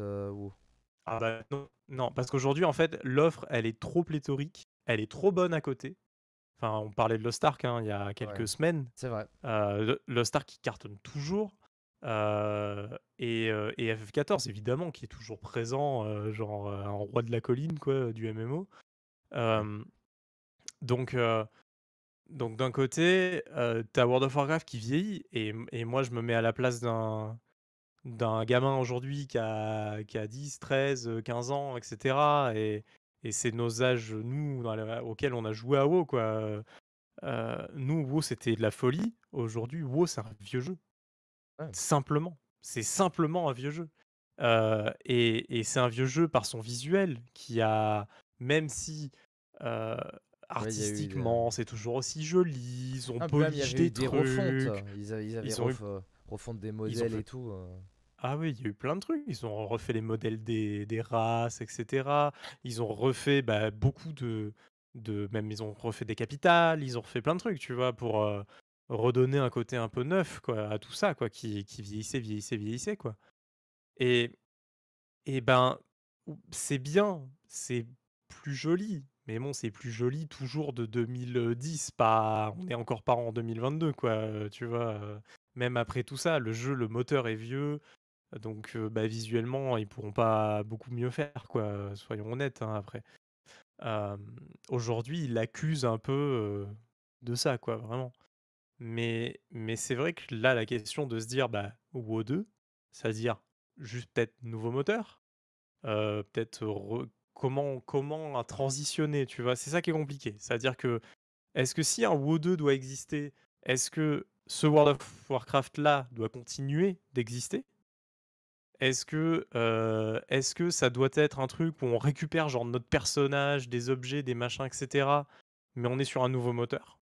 Genre ils Ça, arrivent ça, ça, à ça me par- ça, ça me paraît trop faible, tu vois. Pour moi, là, c'est ce qu'ils sont en train de faire euh, comme proposition avec Overwatch 2, pour continuer de parler de Blizzard. Mmh Et pour moi, Overwatch 2, euh, c'est c'est Overwatch 1 avec un PVE, quoi. Tu vois, enfin, oui, c'est juste euh, on rebrand un 2 pour faire une hype, tu vois. Et pour moi, s'ils font un WoW, limite, il faudrait qu'ils fassent une méthode un peu à la EverQuest. C'est-à-dire que ils sortent le 2, mais le 1 continue de vivre à côté. Ça pourrait être. Tu vois, ça pourrait être con, mais par exemple, on peut s'imaginer que la planète est bien plus grande que euh, ce qu'on connaît des trucs et que euh, ça parle du- d'une autre région du monde avec euh, bah, euh, peut-être des races un peu similaires, mais tu vois, mais modifiées, tu vois, euh, peut-être plus aller, Ouais, imaginons. ou juste on 1000 peut ans après, imaginer- 1000 ans, Voilà, ou, 1000 ou ans voilà, avant, ouais, peut-être un truc. Et puis vois, du coup, il pourrait continuer à sortir, à- il pourrait continuer à sortir du contenu pour euh, pour Wo- pour WoW 1. Euh, peut-être des nouvelles extensions pour euh, contenter les fans qui euh, eux peut-être auront pas forcément envie de passer sur un 2. Tu vois, parce que euh, parce que peut-être que le les changements qu'ils feront euh, bah, comme je disais, la modernisation du gameplay et tout, ça leur plaira pas, tu vois, bah par oui, exemple. ça leur plairait peut-être pas. hein, Et euh, en parallèle, faire un WoW 2, voilà, qui se passe euh, 4000 ans plus tard, euh, avec peut-être des nouvelles races, des races qui ont disparu parce que ben, la théorie de l'évolution et qu'il y a des races qui se sont éteintes, des nouvelles qui sont apparues. Voilà. Mais carrément, mais ça serait rêvé en fait. Bah, en, en soi, en soi le, cette vision-là d'un deuxième euh, opus de World of Warcraft, euh, il, est, il est vraiment rêvé dans le sens où euh, moderniser tout ça, ça apporterait la fraîcheur qu'il faudrait juste à WoW, quoi, tout simplement. En fait, il faut pas grand-chose à WoW. C'est des visuels un peu plus modernes. Pas sortir forcément de l'aspect cartoon et tout, mais plus moderne, pas passer à photoréaliste. Ouais, c'est pas ce que les gens en demandent, tu vois. Mais, mais juste plus moderne, des, des lumières jolies, des ambiances, etc. C'était ce qui faisait le charme de WoW à l'époque. C'était euh, à l'époque, c'était stylé. Il y avait des ambiances, quoi. Vraiment, sûr, on- hein. on- dans notre dans notre tête de nostalgique gamer machin. Moi, je me souviens plus des ambiances et des moments passés avec les potes que euh, de l'arbre de talent ou euh, de tel spell qui avait pas Carrément. euh, qui avait pas la double boule de machin à 43 de DPS, tu vois. Enfin, donc le le simple fait de changer le gameplay, de le rendre vachement plus dynamique et de, de moderniser le visuel, moi, la formule World of Warcraft, après, elle marche encore. C'est-à-dire que bah, le système de quête, bah, ça n'a pas vieilli. Je veux dire, on, euh, il, il a, il Après, a un système de quête, c'est un système de quête. Hein. euh, Voilà, donc, ça euh, n'a pas vieilli. Les donjons, ça n'a pas vieilli. Les raids, ça n'a pas vieilli. Enfin, rien n'a vieilli après dans tout ça. C'est la mécanique de base d'un MMO. Euh, avoir un métier où peut-être bah voilà c'est un peu plus euh, dynamique de couper du bois on voit l'arbre tomber un peu plus euh, voilà stylé machin pourquoi pas enfin tu vois mais un truc mais dans mais dans ce sens là bah, ce qui ça me fait penser à un truc c'est que Blizzard a annoncé un nouveau jeu l'année dernière si je me souviens bien un nouveau jeu de survie oui, c'est vrai. C'est voilà. vrai, on, je, je l'avais complètement zappé ce truc. En bah même temps, oui on connaît rien, on c'est connaît un pas peu le nom, on a juste eu un voilà. artwork. Mais, euh, mais c'est vrai qu'il y a Mais ça. juste C'est euh, cet aspect-là, euh, alors normalement c'est une nouvelle IP, hein, donc c'est pas du Mhm. Warcraft, voilà. Mais Non, mais peut-être un, peut-être MMO, un ça survie, ça serait. Franchement, ça peut être intéressant, même si moi, l'aspect survie, ça, m'intéresse un peu, un peu moyen. Mais si c'est bien fait et que c'est pas trop contraignant, entre guillemets, c'est pas comme dans certains jeux de survie où on a besoin de, de manger et de boire tous les 10 minutes de gameplay, enfin euh, voilà. Euh, puis même la survie peut être sur plein de choses. hein. On, on a tendance à, quand on pense survie, à penser aussi euh, justement à un système de faim et d'eau, mais ça peut être aussi juste un environnement très hostile et à la Minecraft en fait. Un environnement oui, très oui. hostile et il faut, il faut justement essayer de survivre et avoir de, du plus de trucs. Enfin bon bref. Euh, un, un jeu de survie, c'est pour dire qu'un jeu de survie, ça peut être un peu, un peu tout et n'importe, enfin pas tout et n'importe quoi, mais ça peut être plein de choses quoi. ça peut être Ça peut plein être de plein de choses. Et, et, c'est, et surtout, par contre, moi, ce que je vois dans ce projet-là, c'est surtout aussi une approche de Blizzard vers, heu, remoderniser un peu ces genres. Parce que, heu, tous les genres de jeux de Blizzard sont assez vieillots, en soi. Je veux dire le le MMO, c'est un genre qui quand même, heu, aujourd'hui galère un peu. Bah, en fait, ça fait ça fait Heu longtemps que que Blizzard n'a pas sorti de de jeux vraiment innovants, en fait. C'est Bah c'est beaucoup des jeux qui sortent qui surfent sur des vagues, heu, qu'on connaît déjà, tu vois? Enfin, quand quand après c'est la vois, heu spécialité de Blizzard, ça. alors voilà voilà, oui, non, mais bien sûr, mais quand quand WoW est sorti, il a quand même révolutionné le MMO, tu vois? Et ça fait longtemps qu'on n'a pas eu qu'on n'a pas eu ça parce que il y en a qui pourraient dire Overwatch, mais bon, Overwatch, c'est rien de plus qu'un MOBA à la première personne. Enfin, on on avait déjà eu Smite qui était à la troisième, même si c'est très bien, je je veux pas critiquer. C'est pas pas le but là de critiquer Overwatch, même si j'ai beaucoup de choses, heu, j'ai beaucoup de choses à dire, mais enfin voilà quoi, je pense que ça fait longtemps, heu, qu'on n'a pas eu vraiment de fraîcheur de la part de Blizzard parce que euh, Il y avait quand même des Diablo. Diablo, quand c'est sorti, le hack and slash, euh, il, me semble que Diablo, c'est peut-être le premier hack and slash ou, euh, ou au, au moins Heu celui qui a démocratisé le genre euh, Ouais, de qui a manière générale. démocratisé, oui, ça c'est sûr, Euh, c'est pas le pas le 1er. Enfin, Il y avait c'est. euh, Gauntlet avant, tu vois? Ouais, voilà, mais c'est c'est une c'est licence que je connais pas. Moi, j'ai vraiment découvert le hack and slash avec Diablo, donc euh, je peux pas. euh, Sur ça, Oui, mais c'est ça en fait. La, la, la force de Blizzard, c'était ça. C'est-à-dire qu'ils prenaient quelque chose bah, que les gens avaient parcouru un peu, machin, etc. Et ils le sublimaient à leur manière euh, pour en faire un jeu pour tout le monde. Et, euh, et, et tu vois, des, à l'époque, il existait Ultima, euh, EverQuest, machin, etc. Ouais, Sauf que c'était compliqué de se mettre à ces jeux-là. Bah, DAO, ouais, voilà, carrément. Et, et, et WoW est arrivé, et là où il a tout écrasé, c'était parce que bah, c'était simple, quoi, aussi, tu vois. Genre, euh, c'était beaucoup plus simple que tous ces jeux-là. C'était beaucoup plus compréhensible dans tous les sens, euh, etc. Euh, bah, grâce justement au système de quête hein, qui était révolutionnaire un sans, peu à sans l'époque perdre, aussi. sans perdre en complexité, hein. d'ailleurs WoW était plus complexe sur certaines choses que euh, sur plein de ces MMO qui étaient plus simplistes, mais, euh, mais Ouais, WoW, l'approche était plus facile à comprendre. quoi. Ouais, l'approche était plus simple, clairement. Voilà. Hearthstone, ça a trop bien marché pour ça. Tu vois, ça fait longtemps que les jeux de cartes ça existe, hein, euh, Yu-Gi-Oh, Ouais, bien Magic, sûr. euh, etc. euh, Mais, voilà, mais, Pokémon. ce, qui était, ce qui était bien avec Hearthstone, c'était ce côté où en fait c'est un jeu de cartes, mais que tu pourrais pas jouer si c'était vraiment un jeu de cartes physique. Parce qu'il y a des remplacements Bah de cartes, parce qu'il y a des, euh, des machins, des trucs, des bidules, ça serait trop compliqué à mettre en place. Alors que c'est totalement possible dans un jeu vidéo. Et c'est et c'est là où a été le génie d'Hearthstone quand c'est sorti, tu vois aussi. Bah, bien sûr. Mais, mais voilà, mais ça fait, ça fait un moment, voilà, depuis Hearthstone, euh, comme je dis, voilà. Overwatch pour moi, c'était c'était pas quelque chose de, de fou. Euh, c'était pas fou, quoi. Ça, ça a Euh, quand même ouvert, ça a quand même ouvert un- un- vraiment un, un- nouveau sous- sous-genre un peu de ce truc-là. Et il y a plein de jeux qui sont après ressortis, tu vois, ça, un peu de ça a fait euh, aimer le. FPS, ça a fait aimer le FPS à beaucoup de gens qui pensaient que Mm. le FPS euh, c'était un, un genre de un peu de on va le dire euh, de beauf euh, bourrin machin et tout. Ça, ça, ça, j'en suis conscient, mais en termes euh, en, en- en termes on va dire d'originalité de ce que ça a apporté au genre, en fait ça n'a rien apporté au genre euh, Overwatch. Ça n'a absolument rien apporté au genre du FPS. Mm. C'est euh, c'est- c'est- c'était des choses enfin c'est des choses qu'on avait on avait vu euh, on a on a beau dire allez peut-être euh, le côté hero shooter mais le côté hero shooter en fait ça existait déjà dans Team Fortress 2 même si c'était pas vraiment des euh, des trucs enfin pour Ouais, moi oui, ça a été tout pour- d'une certaine voilà, manière où ça, déjà ça n'a hein. pas été la révolution que certains croient que ça a été parce que euh, bah, parce que quand en fait t'étais fan de FPS comme moi ou même comme toi en fait ça a rien apporté de vraiment concret par rapport à euh, ce qu'a pu apporter comme on l'a dit un Hearthstone ou un WoW ou un Diablo en fait. Et euh, et, et c'est à dire que en fait Blizzard a- apporté des choses dans des genres qui étaient un peu méconnus. Le FPS c'est pas un genre méconnu. Enfin le FPS je pense que c'est un des genres les plus joués au monde. Euh, pense de loin avec euh, bah, ça va être le petit point Call of Duty avec euh, la série des Call of Duty mais bon c'est la vérité hein, c'est euh, c'est le jeu qui, qui se vend le plus chaque année donc voilà et voilà et euh, donc pour revenir sur le sujet de base moi j'attends vraiment de Blizzard d'un truc renouveler le MMO peut-être avec un WoW2 ou peu importe. Et là, on va voir. Moi, moi je suis pas trop jeu de survie. Faites-moi aimer le jeu de survie. J'ai trop envie. Faites-le.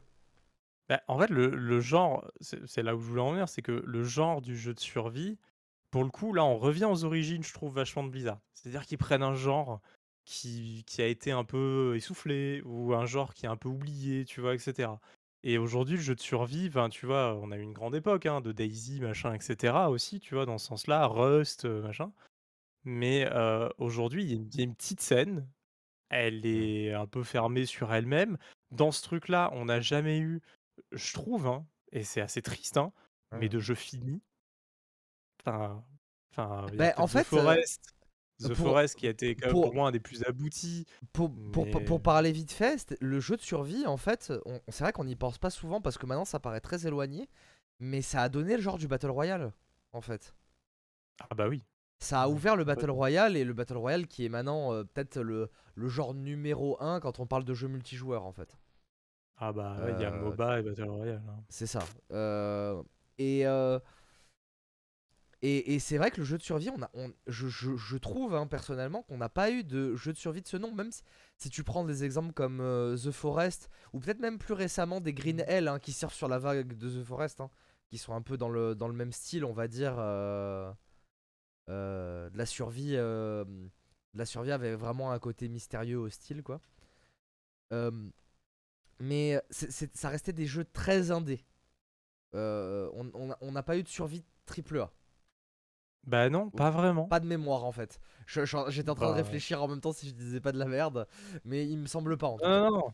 Mais euh, je sais plus Euh. comment il s'appelait ce jeu aussi. euh, euh, qui se passait un peu genre euh, dans un univers nordique et tout là, qui faisait un Valheim. peu euh, Mais Va- Va- Valheim, Valheim, tu veux. pareil, c'est très bon, mais bon, déjà il est C'est encore en early access. Mais pareil, c'est un, un jeu indé, c'est c'est un, un style très indé euh, et tout. Euh, moi j'attends vraiment de voir ce que ce qu'un gros studio peut faire avec un genre comme ça. Euh, Bah, c'est ça. Là, je veux voir un peu de nouveau, un peu le génie euh, Blizzard et, euh, et les voir arriver avec un, un, un souffle, euh, on va dire, euh, bah, nouveau. Un Et peu ils en sont capables, ils en sont, ils en sont parfaitement capables. C'est un, un Ouais. d'expérience. Même si là, dernièrement, ils ont eu des problèmes, on va pas revenir dessus. Mais voilà. ils, ils- ils en sont très capables. Ils ont les moyens, d'autant plus, encore plus, depuis que là, il y a eu le rachat par Microsoft et que ça va se faire. Euh, et euh, ils ont les talents, ils ont les talents pour. Ils ont les, clairement Ouais, c'est pour. c'est- c'est un studio, euh, euh, c'est un studio bourré de talent. Il y a plein de personnes qui sont venues, parties ces dernières années parce que Ouais. bah, tous les problèmes, hein, voilà. Mais ça veut pas y a dire qu'il y a des- il y a gens de talent. Oui, et puis ça veut pas dire que les nouvelles personnes voilà. qui vont être recrutées, même il y, aura sûrement des nouvelles recrues et tout, ça veut pas dire qu'ils peuvent toujours euh, pas euh, avoir des nouveaux talents qui seront capables justement de prendre des licences fortes ou même apporter des, des choses dans des nouvelles licences. Mais, euh, mais voilà, Blizzard, ils peuvent faire des trucs. Moi personnellement, genre tout le monde dit Blizzard c'est fini, et pourtant je suis vraiment pas un fan de Blizzard, j'étais même limite un peu un hater de Blizzard euh, depuis Diablo 3. Et, et moi, je pense que c'est un je, je pense vraiment que c'est un studio qui peut faire de grandes choses, Euh, qui, qui sont capables, même justement sans leur aura légendaire, parce qu'ils ont perdu leur aura légendaire et quelque part tant mieux, parce que pour moi le pire chez Blizzard c'était ses fanboys, euh, de manière générale, qui, qui défendaient leur jeu euh, comme euh, comme enfin bon bref hein, on, a vu comment le- je, je reviens, je reviens sur Overwatch, voilà, et ça fait partie aussi d'une des raisons pourquoi j'aime pas Overwatch, c'est que la communauté a tendance à porter Overwatch comme un, comme un messie, comme waouh, un truc euh, incroyable, alors que on va, on va pas. Pour moi, clairement, Overwatch, ça a été le début de la descente aux enfers euh, de, de Blizzard, même si je pense que tu peux argumenter par rapport à WoW, ses extensions, euh, toi, tu vois. Mais pour moi, Overwatch, ça a été vraiment le, le début avec euh, des, des choix complètement incompréhensibles sur euh, leur circuit e-sport, sur, sur plein de choses. Enfin, pour moi, abandonner StarCraft 2, ça a été une hérésie. Alors peut-être que les RTS, ça, ça fonctionne peut-être moins bien comparé à avant, mais StarCraft était un peu le seul FPS en, R- en e-sport euh, qui est capable d'avoir une scène, et puis ils l'ont tué dans l'œuf pour pousser ce jeu-là. euh. Je, Le- je le- comprends pas. euh, je... Bah, Voilà. j'en avais j'en avais déjà parlé l'année dernière, mais On en avait le déjà pour parlé, vraiment le le moment clé, pour moi de la chute, c'est simplement le rachat d'Activision. Activision est venu à l'intérieur de ce studio qui avait ses mécaniques de travail, machin et cetera et le studio a voulu garder ce cocon, hein, qui était hyper fonctionnel, familial et cetera, tu vois? De la grande époque Blizzard et par-dessus, il est venu, se greffer, tous ces mecs qui sont juste à la recherche de pognon et et ça, ça marche pas. Parce qu'en fait, Blizzard, ils faisaient d'abord des jeux pour faire des bons jeux et ensuite le pognon, il arrivait, il y avait aucun problème, tu vois? Et là, de devoir dire: «Bah, ouais, mais il faut plus de pognon» et ben, ça a pas faut forcément fonctionné, des 2 côtés, quoi. Il y a eu vraiment fight, les grands leads sont partis, puis là, ça a été la chute. Voilà, enfin et et ça se voit très clairement, hein, enfin, ça se voit c'est assez Ouais. terrible, je suis en train de je suis en train de regarder les dates, mais ça correspond à World of Warcraft Cataclysm. Heu et et der et derrière, bah, Diablo 3, heu, Mist of Pandaria, la dernière extension de StarCraft 2 et puis après, bah, le le génie un peu d'Hearthstone, heu et après tous ces jeux-là qui sont arrivés, qui ont eu un très mauvais suivi. Heu, Hearthstone a eu un mauvais suivi, Diablo a eu un mauvais suivi, WoW a eu un mauvais suivi, StarCraft a eu un mauvais suivi, heu, Hero of the Storm est arrivé, le jeu était pas mauvais du tout et cetera, mais mauvais suivi et cetera. Heu, ces box là qui étaient dans tous les sens là, genre, il fallait ouvrir des box dans tous les sens pour avoir quelque chose dans le jeu, sinon, genre tu tu rien. C'était c'était genre mettez votre carte bleue, sinon vous jouez pas au jeu quasiment quoi, à un moment Ouais. quoi, c'était presque ça quoi. Pareil, enfin Hearthstone c'était ça, hein, dès le début, c'était une violence Bah, absolue, après, voilà. après, ça fait ça ça fait partie du truc des jeux de cartes parce que aussi, Oui, mais ça peut être plus modéré, tu vois? oui, mais Genre c'est c'est vrai que l'intérêt d'un jeu de cartes, c'est aussi ce côté, tu vas ouvrir un paquet et tu vas essayer d'avoir une carte que tu veux, quoi. oui, bien sûr, mais quand tu joues 50 heures gratuitement au jeu et cetera, bah, tu peux demander plus qu'un paquet tous les, oui, heu, bien 5 sûr, heures, mais mais Heu, d'ailleurs, heu, d'ailleurs pour parler des jeux de cartes, par exemple, le le le jeu de cartes Pokémon, le TCGO en ligne, heu, mmh. il fonctionne comme ça. On peut on peut totalement jouer au TCGO sans mettre une seule thune, hein Bah, oui, oui, bien sûr. Non, mais heu, c'est faisable. Enfin, tout ça a été faisable, mais mais ça s'est mal greffé, quoi. Activision, c'est très mal greffé à Blizzard et pour pour moi, la chute, elle est juste là, en fait. C'est c'est les leads qui sont arrivés, qui ont voulu, bah bah, pousser les équipes et cetera, puis ça a mené jusqu'au vrai cataclysme qu'il y a eu, chez Blizzard, heu, dernièrement et heu et c'est pour moi vraiment qu'un problème de management. C'est-à-dire que Blizzard, ils ont toujours les gens, ils ont toujours le talent, ils ont toujours des possibilités de faire des choses. Ils ont ils ont la thune, voilà, peut-être un peu moins ces derniers temps, mais bon, ils l'ont quand même, quoi oh, bah, avec et Microsoft, heu ils vont l'avoir la thune, t'inquiète, hein. et avec Microsoft, ils vont l'avoir, c'est certain, mais ils ont tellement de licences, ils ont tellement une aura énorme que Microsoft vont pas les lâcher, c'est obligé. Enfin, genre là, Warcraft va faire un j'imagine vraiment, je prends un pari, hein, là-dessus, c'est un pari très personnel, mais mais vraiment les licences de de Blizzard vont revenir sur le devant de la scène d'une manière ou d'une autre et et et dans ma tête, je m'imagine très facilement, tu vois, le God of War, mais dans l'univers de World of Warcraft, on en avait parlé, un StarCraft Ghost enfin peut-être, heu, enfin en tout cas un jeu dans ce incroyable, heu, qui arriverait. incroyable. Hem, les les univers de Blizzard sont tellement intéressants que, beh, donnez-moi des jeux. Qu'ils soient solo ou multi, peu importe, je je serai quand même, Ouais, toujours si content d'avoir quelque chose dans si univers s'il y a des de gens de. Blizzard France qui nous écoutent, Mmh. faites un FPS, mais un un vrai FPS cette fois, s'il vous plaît. Moi ça me va, moi je serais content, mais faites un vrai FPS s'il vous plaît. Mais c'est vrai qu'un FPS dans l'univers de StarCraft, ça serait juste complètement dingue, tu vois? Quand tu connais, heu, Bah un peu le bah lore, bah, l'univers surtout tout, que ça serait un peu l'équivalent, on peut avoir un peu avoir l'idée que ça a avec, heu, les, heu, tous les, les spa les Space Marines de les jeux Space Marine de Warhammer 40K. Parce que c'est des univers, similaires, hein, hyper similaires, voire limite, limite copiés quoi. Même s'ils ont pris un peu leur, heu, leur truc à la base, c'est un peu ça. Mmh Hem, franchement, il y, a y a tellement de choses à faire avec les, avec les licences Blizzard. Ils peuvent faire beaucoup de choses. Alors après, voilà, je demande un FPS, mais en vrai, je sais qu'ils sont pas vraiment spécialisés là-dedans et, et j'attends pas vraiment ça, ça d'eux. Mais si vous le faites, Moi, je suis content. Hein. Moi, je suis content. Allez-y. Hein. Moi, je, je serais très content. Puis, en fait, j'attends plus de Blizzard qui fasse tout en interne aussi. C'est-à-dire qu'à partir du moment où ils sont rachetés aujourd'hui par, euh, par Microsoft, euh, ça pourrait être le studio qui fait Halo qui fait un FPS dans l'univers de StarCraft. Enfin, tu vois, genre, c'est. c'est Après, il faudrait quand même que Blizzard soit impliqué dans le projet, rien Ah, mais moi, je, moi, je scénario voudrais qu'ils soient impliqués, bien sûr, à 100%. Ah, mais qu'ils Il- supervisent le projet, ça, c'est sûr. Pour moi, il faut pas, il faut pas faire parce que pour moi, c'est un peu une erreur. C'est euh, par exemple bah, ce qui s'est passé avec ID et Machine Games euh, chez Bethesda, c'est avoir Hmm. filé Wolfenstein à Machine Games. Ils ont fait des très bons Wolfenstein, mais ils ont pris des directions qui, pour moi, enfin, j'en avais parlé dans un ancien hitmarker. Pour moi, euh, Wolfenstein 2 est, est une catastrophe, pas en termes de gameplay, mais en termes de ce qu'ils ont fait avec l'univers et ce qu'ils ont fait avec le perso de licence, Blazkowicz. Non, on est pour moi, il faut que le studio qui est à l'origine du, euh, de la licence soit impliqué dans le projet vraiment, pas juste mettre un logo, euh, un logo pour dire, mais voilà.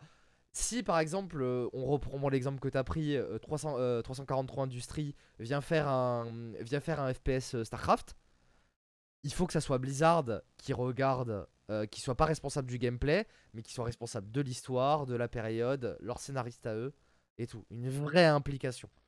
Une vraie Ah oui, implication qui oui. soit en, en mode développeur principal et euh, enfin ou euh, co-développeur principal. Et, euh, et voilà quoi. Il faut il faut qu'il il faut pas qu'on leur enlève leur bébé. licence. Voilà. Ouais, voilà, faut, faut qu'ils gardent vraiment leur bébé. Mais, mais euh, en fait, moi, je le, je le dis, je- j'en parlais comme ça aussi parce que dernièrement, Blizzard a essayé bah, de faire des remakes, des machins. Ils ont travaillé avec des studios externes, ça n'a pas marché du tout. Euh, mais parce qu'ils n'ont pas cette infrastructure. Ils savent pas faire comme ça. Donc, il faut pas trop leur demander aujourd'hui ça, en fait. Mais je pense qu'avec l'arrivée de Microsoft, il va y avoir une refonte pas mal de plein de structures, de la manière dont c'est fait et travailler après avec des studios externes, euh, enfin externes, bah, ça sera le même groupe hein, après, tout sera chez Microsoft quoi.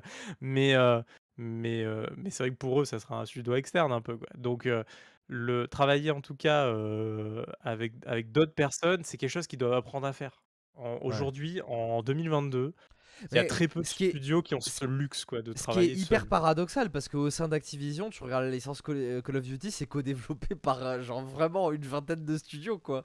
Donc euh, Ah ouais genre ils, ils ont quand même une expérience. Après on pense qu'on veut de Call of Duty ou pas, moi aussi hein, j'ai plein de trucs euh, j'ai plein de genre, trucs même de trucs négatifs à dire sur la licence. Mais c'est pas. Activision le problème, Mais c'est oui, oui.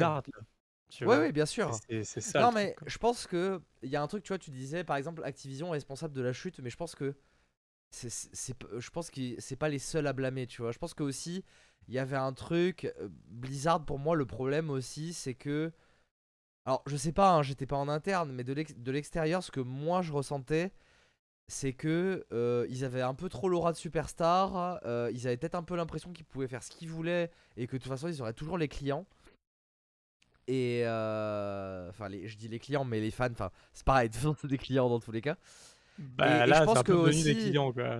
Je pense que aussi le, le, le- la chute de Blizzard est aussi due aussi à ce qui qui s'est passé en interne. hein. Et, on- et franchement, on l'a bien vu. Enfin, les grandes Ben, pontes c'est ça avec que- avec les problèmes d'harcèlement sexuel. Enfin, les grandes pontes, elles y étaient avant le rachat d'Activision, enfin de Blizzard par Activision. Donc, je pense qu'il y avait des trucs quand même, il y a des problèmes en interne qui ont fait que peut-être que Activision a accéléré la chute, mais qu'elle aurait eu lieu à un moment ou à un autre en fait euh, au final. Parce que Vraiment, il y avait très peu de personnes de, de près 2010, hein, d'avant 2010 Ouais. euh, qui étaient, qui étaient Après- dans ces trucs-là. Après voilà, En je fait, sais pas, comme, comme de je dis, rem- moi j'ai moi j'ai un truc, j'ai un avis un peu extérieur à ça. euh, j'ai- jamais été vraiment fan de Blizzard, même si euh, euh, même si mon pseudo quoi, genre euh, concrètement. Euh, mais Bah oui, euh, c'est bizarre ça. mais oui, parce que j'ai adoré Diablo 2, enfin faut, faut dire ce qui est. Mais euh, euh, mais ouais, enfin il y, a- il y a ce côté où euh, genre moi de l'extérieur, je le voyais vraiment comme ça. Des mecs un peu rockstar qui, qui pensaient qu'ils pouvaient un peu tout se permettre et au final euh, à pouvoir un peu tout se permettre ben euh, on, fâche un peu sa communauté quoi donc euh, Bah, il y a, non, mais il y avait un peu ça, mais, mais quand tu comprends, enfin, quand tu regardes un peu plus en profondeur, etc., il y a tellement eu de remaniement au moment de ce rachat, hein, même si c'est: «Oui, non, il y aura rien» et cetera. Dans les 3 années qu'on suivi, la plupart des leads ont changé. Le les les CEO qui étaient à l'origine du truc se sont barrés, enfin, c'était c'est énorme. Enfin, tu t'imagines quand même, le le truc à quel point c'est violent quoi et hem et même le scénariste principal de toutes les licences qui se maintiennent et tout, s'est barré en disant: «L'atmosphère, elle est insupportable». Donc et c'est que des gens qui sont allés vers d'autres gros studios, heu et et c'est des gros talents qui sont enfin, c'est vraiment des talents de fou qui sont partis, hein. Des mecs sont partis chez Rockstar, heu et cetera Il y y en a eu quelques-uns aussi qui sont partis chez Respawn, il me semble, Oh, il y en a eu un peu partout. En fait, il y a eu tellement de de mouvements, heu, là, on parle, de de plus de d'une centaine de personnes, quoi, sur 3 années, qui étaient dans les cadres, lead, et cetera, quoi, qui ont bougé, quoi. C'est énorme, c'est énorme, énorme. Donc c'est vrai que ce ce cette période-là, moi, je trouve que c'est vraiment une période sombre, en tout cas, ça, c'est sûr pour Blizzard, enfin, c'était une pré-période sombre avant vraiment le très sombre, qui a suivi. Et ils se relèveront, Mais je pense, ils se relèveront sans problème.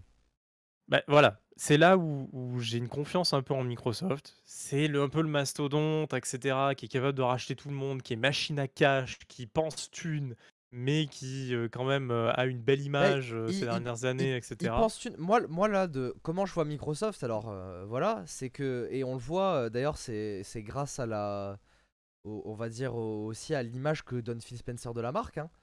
C'est Bah oui, sûr. qu'à l'heure actuelle, Microsoft, pour moi, c'est les mecs les plus fair-play dans leur compétition. C'est-à-dire qu'eux, ils veulent une compétition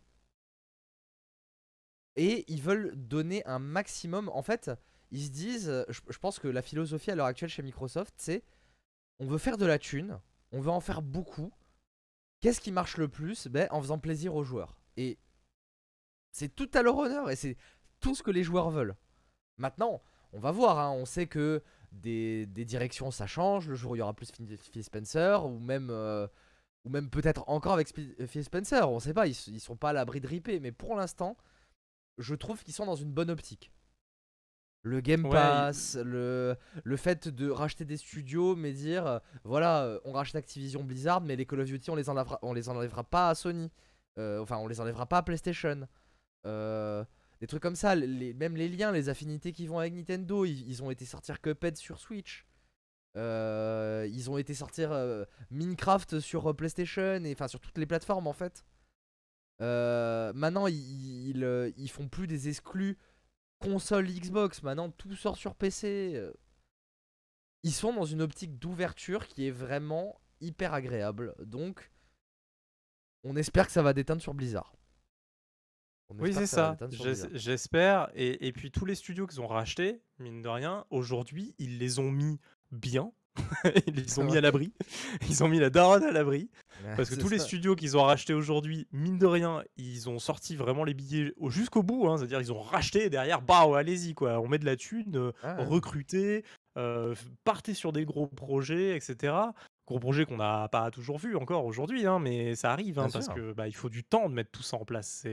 C'est colossal derrière, heu heu, à mettre Pour en pour place. l'instant, il me semble que dans le rachat de Bethesda, on n'a pas encore vu de de jeu heu, sous le, heu, l'égide Et bah, ça Bethesda. sera ça sera en fin d'année. Ça ça sera Starfield. Ouais, mais encore Starfield. et encore Starfield, pas tout à fait, parce que Starfield avait commencé Bah, il bien était annoncé avant, avant. heu, Oui, mais on sait bien pas quand bien commencé les avant Microsoft. négociations et tout aussi, Mais en hein, en tout cas, on pourra dire que le 1er jeu full Microsoft, ça sera le nouveau, le nouveau Arcane là, heu, oui, c'est Arcane, oui, c'est, heu, Arcane, heu, États-Unis là, le, je sais plus comment il s'appelle, l'espèce de jeu là avec, qu'on a vu coop, on a vu une cinématique qu'ils avaient fait en fin de de Ah oui, un conférence, peu je sais plus comment il là, s'appelle. Ouais, heu? ouais, ouais, je j'ai plus le truc. Ouais, Celui-là, pour le coup, c'est un qui a été fait depuis, de depuis le rachat de Microsoft. Donc, Ouais, ouais, donc voilà, on va on va et voir. puis, En tout cas, bref. on verra les prochains Elder Scrolls, on verra tout ça et et j'ai vraiment l'espoir, de la part de Microsoft, de mettre la daronne à l'abri, mais, du côté de chez Blizzard Ouais. et et de leur permettre de se replonger sur des gros développements, et et parce que, mine de rien, avaient sorti des petits jeux ces dernières années. Ouais. Oh, attention, hein, voilà, Overwatch, ça reste quand même pas un très gros jeu, d'envergure à développer à la base, quoi. Bah, pourtant, le développement a pris longtemps, hein et Mais il a pris longtemps parce qu'il déteignait de l'échec de, du MMO qui aurait dû sortir dans le futur, machin, etc. Ils avaient un autre MMO en préparation depuis très longtemps. Et en fait, les modèles, etc., c'est de la récup de ce projet-là qui a mis euh, 8 ans à pas arriver, en fait, globalement.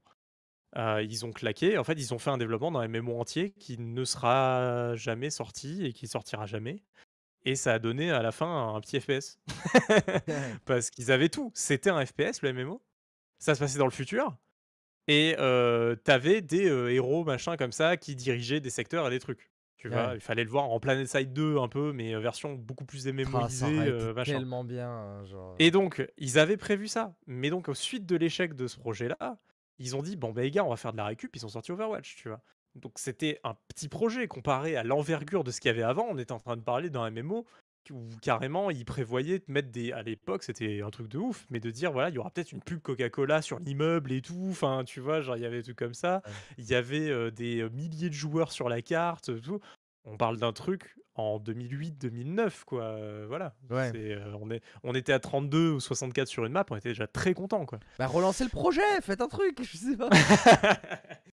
Bah non, mais je pense qu'ils le retenteront pas. Euh, le projet, bien il, sûr, a vraiment, il a vraiment fait. Ça rigolant, et, mais puis, euh, et puis le, le, bébé que ça a donné Overwatch, il est, il est pas mauvais dans l'ensemble. Il y a, oui, plein non, c'est un, bon, jeu. C'est un bon jeu. Et, et donc euh, le, le truc, c'est que on a eu Hearthstone derrière, et un petit jeu encore une fois, c'est un jeu de cartes. Enfin voilà, c'est pas un gros développement de AAA encore une fois. On n'a pas eu encore, tu vois, le, gros truc, tu vois. Bah, Valve, mine de rien, ils ont rien dit pendant des années, mais ils sortent Alpha Felix, quoi. Ouais, bien sûr. c'est un, truc énorme, quoi, tu vois. Là, Blizzard, ça fait des années où ils sortent bah, des extensions nouveaux, des petits jeux, machin, etc. Mais il est où le gros jeu, quoi? Il est où le nouveau gros RTS ou le nouveau gros jeu d'aventure ou, On n'a rien. Donc là, j'attends vraiment de Microsoft qu'il y ait une réorganisation dans le studio, qu'ils repartent sur des projets, et qu'ils essaient d'aboutir sur ces projets-là en ayant une, belle qualité de jeu, quoi, un vrai triple A, quoi, voilà, c'est ce qu'on peut attendre de Blizzard, quoi. Ça, c'est c'est vraiment ce que j'attends. Voilà. On a encore beaucoup digressé, on est encore reparti sur euh, Blizzard et tout, nos sujets favoris. ouais, mais c'est d'autant plus d'actualité aujourd'hui parce que bah, le rachat de Microsoft, euh, il, est, en train de se faire. Euh, on bah là, il y a, tu vois, une nouvelle extension de WoW qui quand même euh, bah, montre une envie des développeurs, tu vois. Après tous ces dramas, machin, etc., euh, et toutes les extensions qu'on a eues avant, franchement, c'est un reflet de, quelque chose de, bien dans, à l'intérieur du projet, tu vois. Donc, euh, donc ça, bah, on a envie de repétiller un peu avec Blizzard, quoi. Voilà, ça donne envie. On a tous envie dans notre cœur de joueur que Blizzard nous ressorte des trucs genre fantastiques et on a envie que de s'amuser sur leur jeu à fond et voilà quoi. Donc bah, c'est pour ça que voilà, on discute, mais mais mais mais c'est intéressant. Voilà, moi, vraiment de discuter ça, je trouve ça intéressant parce qu'il y a quelque chose derrière. On attend quelque chose. On avait une vraie attente de mmh. joueurs. Je trouve vraiment. Ouais, clairement. Bah, ah, ah, bah, en parlant d'attente de joueurs, et si on n'avait plus d'attente, qu'on était en dépression? Et, si, et si on faisait un burn-out du jeu vidéo euh? Et si on était en burn-out Et en fait, on attendait peut-être trop. C'est une possibilité. Et qu'en fait, on soit content de rien. C'est ouais. Ça, euh, fait, ça fait partie un peu de tout ça aussi. Euh, voilà. Euh, je, te, je, te, laisse démarrer, parce que bah, c'est toi qui m'as proposé ce truc-là juste avant. Donc je, suis, je, suis, assez curieux de on va vous parler pourquoi tu me lances ça. podcast. Alors, ben, en fait, ça fait, ça fait un petit moment maintenant que je subis justement ben, de, de, ce que j'ai trouvé. J'ai trouvé le sujet intéressant, parce que du coup, je me suis un peu renseigné vu que ça m'arrivait. Euh, c'est euh, bah genre j'ai trouvé forcément sur des pages anglophones donc euh, des trucs qui s'appelaient le, le, gaming burnout. En gros la, dépression du, du, joueur. Et en gros ça en ça revient en fait à être dans un sentiment où on, on, peut avoir énormément de jeux à faire même des jeux qu'on a envie de faire à la base. Mais on a envie de, bah, de jouer à rien. Il y a y a plus rien qui nous intéresse et, euh, on se retrouve à, euh, ben, à, simplement euh,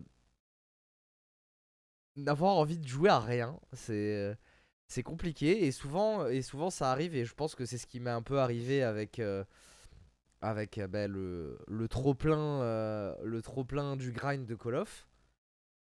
C'est que on, on, a épuisé un peu notre fun quoi.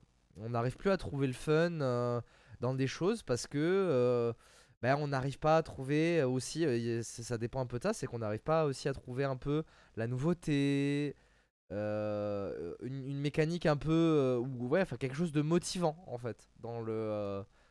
on n'a plus, comme on va dire dans une, on va dire dans une dépression classique, on n'a plus tellement l'envie d'avancer quoi. On n'a plus tellement l'envie d'avancer et c'est quelque chose qui m'arrive en ce moment là, ça fait à peu près deux semaines que je touche quasiment à aucun jeu vidéo. C'est un symptôme du Covid ça. c'est un symptôme du Covid. Euh. Non mais ouais en fait ça a commencé à arriver euh, quand, quand j'avais plus ou moins fini mon grind de code là. Et euh, essayé de trouver un, jeu mais il n'y a, a, rien qui me fait envie. Et d'ailleurs on peut ressentir ça si vous écoutez les anciens podcasts. Il y, y, a beaucoup de moments où je parle de trucs où, où je dis ça fait un moment que je me suis pas pris une claque. Euh, euh, les jeux, c'est un peu tous les mêmes. On a un peu tous euh, ces, ces, jeux en monde ouvert, troisième personne, beat'em all, un peu action, machin. Et, et voilà. Et donc, je suis là-dedans et je, je trouve un moyen de me sevrer pour réapprendre à, aimer le jeu vidéo au final, hein, de manière générale. quoi. J'ai eu, j'ai eu ce truc-là, en pleine période de covid, hein, première année un peu covid etc. Ouais. j'ai, j'ai pas eu l'occasion de trop jouer, hein, parce que j'ai j'ai été bloqué en dehors, de mon milieu de gaming habituel. été bloqué dans un autre pays et et donc, je me suis retrouvé un peu à être qu'avec bah, ce que j'avais sur place, c'est-à-dire mon téléphone et ma tablette. Et, et au début, ça, bah, ça allait très bien, tu sais. En fait, il y a plein d'expériences mobiles qu'on connaît pas, parce qu'on est sur PC, sur console tout le temps et tout. Et je me suis dit, mais putain, vas-y, bah, justement, je vais découvrir ces trucs-là, voilà. J'ai kiffé, j'ai découvert plein de pépites. Il y a plein de trucs sur mobile qui sont absolument intéressants et passionnants à jouer, et avec d'autres manières, justement, avec les écrans tactiles et tout, c'était trop bien. Mais je suis ressorti de ce truc en revenant chez moi, j'avais plein de trucs à faire. Et j'avais un ah. jeu vraiment à faire. Je l'ai fait avec Half-Life Alix. Half-Life Alix m'a mis une claque par, par, par son côté novateur, quoi. Tout simplement. De, de, J'avais joué à des jeux VR. De vrais ouais, voilà, j'avais joué à des jeux VR et tout, mais j'avais toujours eu cette, ce truc d'expérience. Pour moi, tous les jeux que j'avais joués, c'était des expériences et c'était pas des jeux. Et, et même si il y en a qui pourront toujours me donner un exemple ou un autre, machin et tout, j'ai joué à peu près à tous les gros trucs qu'il y avait en VR à l'époque. Et à la fin, je ressortais quand même avec ouais, c'était une bonne expérience, mais c'était une expérience. Et là, Alpha ah. m'a mis une claque.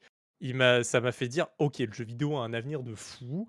de, que ça soit de cette manière ou d'une autre manière, etc. Il y a trop de choses encore à faire, il y a trop de choses à découvrir. La technologie, c'est incroyable, machin, etc. la next gen, ça va être trop bien. Enfin voilà. Et j'étais en 2020, hein, donc c'était ça, c'était il y a deux ans. C'était hein. en 2020. et, et je suis ressorti de Alix, et après, tout m'a paru un peu fadouillard. Mais vraiment. Et pourtant, je m'étais fait une liste grande, commasse, avec plein de jeux que j'avais ratés, voilà, pendant la période vraiment Covid, fermé, tout ça, quoi. Et, et bah, je tradais sur YouTube, hein, c'était devenu ma nouvelle passion. C'était plus le jeu vidéo, c'était YouTube. je regardais, hein, du jeu vidéo, hein, franchement, je regardais des mecs jouer à Mario Maker et tout à l'infini, voilà, c'était c'était à peu près ça quoi ma passion. Et il y a un truc qui m'a fait sortir de ça, et c'est pas le jeu vidéo, j'en ai déjà parlé, c'était le jeu de rôle. Moi qui m'a permis de qui m'a vraiment permis de relier, on va dire, deux aspects un peu ludiques finalement qui sont assez similaires. En fait, dans le jeu de rôle, j'ai retrouvé le, même plaisir de jeu que j'ai quand je joue à un jeu vidéo. Alors ouais, il n'y a pas l'image, il n'y a pas tout ça, mais, mais à jouer, mon, plaisir était là. Et je sais qu'il y en a plein aussi qui sont passionnés, par exemple, de jeux de plateau pendant ces périodes-là. Euh, le, le jeu de plateau, euh, les board games, euh, alors pas Monopoly, euh, s'il vous plaît, mais Oui, bien sûr. ouais. mais voilà, mais des, des vrais trucs de gamer de jeux de plateau, quoi, voilà. Des zombicides, des- des zombicides, non mais même en Carcassonne, des trucs un peu Ouais, classiques, tu vois, des sûr, trucs ouais. comme ça, mais, mais qui sortent un peu du Cluedo Monopoly, tu vois. Et il y a, il y a plein de gens qui sont repassionnés un peu de ça.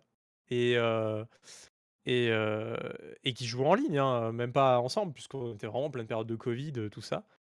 Et ça leur a redonné un côté social, que je trouve aussi dans le jeu vidéo. On a... moi, il y a, il y a un élément qui m'a vachement perturbé ces dernières années, c'est toute la haine qu'il y a aussi dans les jeux vidéo. J'aime bien jouer online, multijoueur, etc. Alors quand je joue avec mes potes en coop, je prends toujours plaisir. Mais, euh, mais j'ai perdu beaucoup de plaisir à jouer à des jeux comme Counter-Strike. Ah ouais. euh, Mais on va pas se mentir, moi, je, moi je, ne joue plus à, à CS et Valorant, qui sont pourtant des jeux que j'aimerais continuer à, à jouer en fait. Et juste parce que c'est impossible de jouer avec des randoms. Impossible. En fait, c'est impossible sans s'énerver, sans. Sans en fait euh, se faire faire rager par, par des gens toxiques ou des trucs comme ça. Ouais, qui C'est- nuisent vraiment au plaisir de jeu. Ouais. C'est-à-dire que tu as envie vraiment de. bah, to- toi, tu vas sur un jeu pour t'amuser. Mais ceux qui vont sur un jeu pour, pour méga tryharder, insulter tout le monde parce que le mec est moins bon ou machin, alors que lui, enfin, il fait pas forcément mieux des fois, euh, voilà. Ouais, mais c'est ça le souci. c'est ça que- casse tout. Ça, ça casse tout. je C'est- trouve. c'est- c'est- Voilà. C'est-à-dire qu'il y a un truc où les gens arrivent pas à se rendre compte dans les jeux. Bah là, on bascule sur les jeux compétitifs du coup, mais il y a les Pas trucs. que, les, pas- gens, les gens mais arrivent pas à se ouais. rendre compte qu'en fait, il vaut mieux Pas essayer que. de comprendre la personne avec qui tu joues et essayer justement d'arriver à faire un truc ensemble que plutôt que de l'insulter et genre juste passer une bonne game parce que même le mec qui insulte, il passe pas une bonne game en fait. Mais non, Euh, personne. De base. Enfin, personne passe une bonne game du coup. Personne, Donc, euh, vraiment personne. C'est euh, c'est et c'est pas c'est pas c'est pas que dans et en vrai c'est pas que dans les jeux compétitifs hein. Combien de fois je suis tombé euh, sur des mecs sur Call of totalement toxiques alors que c'est un jeu casual quoi. euh, pète un coup. euh, Enfin au bout d'un moment, euh, moi moi je suis le premier à rager tu vois quand les gens jouent pas l'objectif et parce que je sais que la plupart des joueurs de Call of ils jouent pas vraiment les objectifs tu vois. Mais euh, mais on s'en fout tu vois. On n'est pas en train de jouer un rang, on n'est pas en train de jouer sa vie. Enfin. c'est pas grave, c'est au pire, tu rages dans ton coin, tu utilises pas, tu utilises pas ton micro, genre ton micro tu le mutes, Bah tu, oui. te, tu, tu, tu- te fais ta petite réflexion tout seul, toi-même dans ta chambre tout seul, et puis, et puis voilà quoi.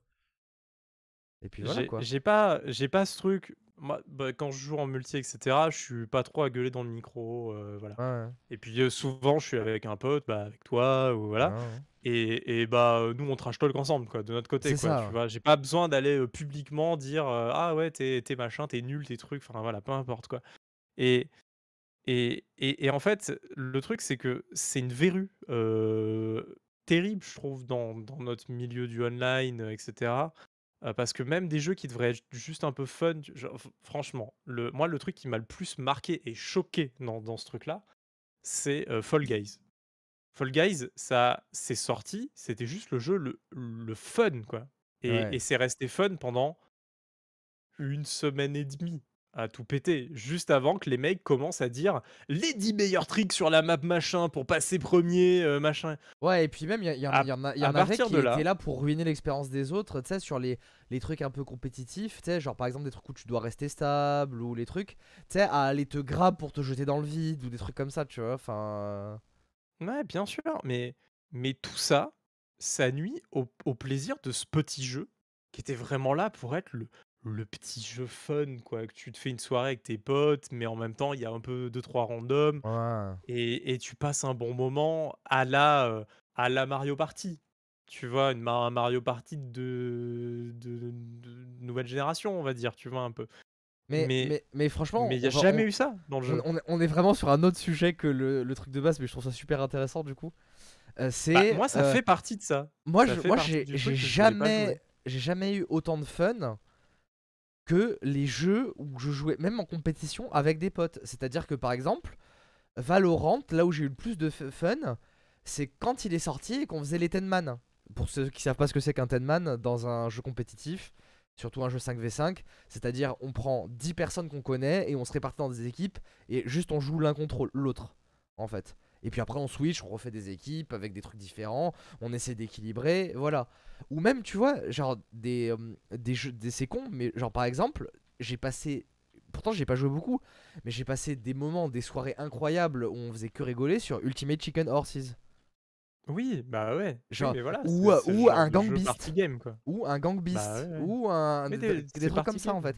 Et c'est, Ouais. et c'est. Alors que j'ai joué à plein d'autres jeux, mais c'est les, mes meilleurs moments, ça a été dans ces jeux-là. Bah oui, En fait. même euh, des jeux genre Use Your Word, etc. Tu sais, où Mais, tu dois euh, genre, voilà, les sous-titres d'un film. Euh, vois, voilà, deux, voilà deux ans, on a fait un truc en mode, on était en mode, on était 6 sur le Discord, et on a fait, on lance, on lance Modern Warfare, Call of Duty Modern Warfare 2019, et on se fait des tournois d'escarmouches. On Hmm. est 6, on a trois équipes, on joue les uns contre les autres, on fait des trucs, on fait des machins et tout. C'est fun, tu vois. Mais il y a, en fait, il y a vraiment moyen d'avoir du fun. Mais c'est vrai que dans notre, dans, dans notre monde, on va dire, facile de t'appuies sur play et derrière, il y a un matchmaking qui se met en place et t'arrives sur un serveur. euh, et ben ce fun-là, il est difficile à trouver, en fait. Alors que là, tout ce que tu parles, c'est quand même des choses où il faut. Attention, c'est pas un travail, mais il faut organiser. Ouais, il faut Faut- organiser, faut faut gens, prévoir. Faut dire, bah, faut que tout le monde ait le jeu, faut que tout le monde soit là à telle heure, le soir, le machin et tout. Et, et, et après, ouais, il y a du plaisir, ça c'est clair. Mais, euh, mais c'est pas ton petit plaisir immédiat de, de 18h30 sorti de boulot où tu peux juste Ouais. cliquer sur play et t'amuser, tu vois. Et, euh, et c'est normal qu'il y ait des jeux solo qui fonctionnent de ouf, tu vois, sur du Sony ou machin et tout.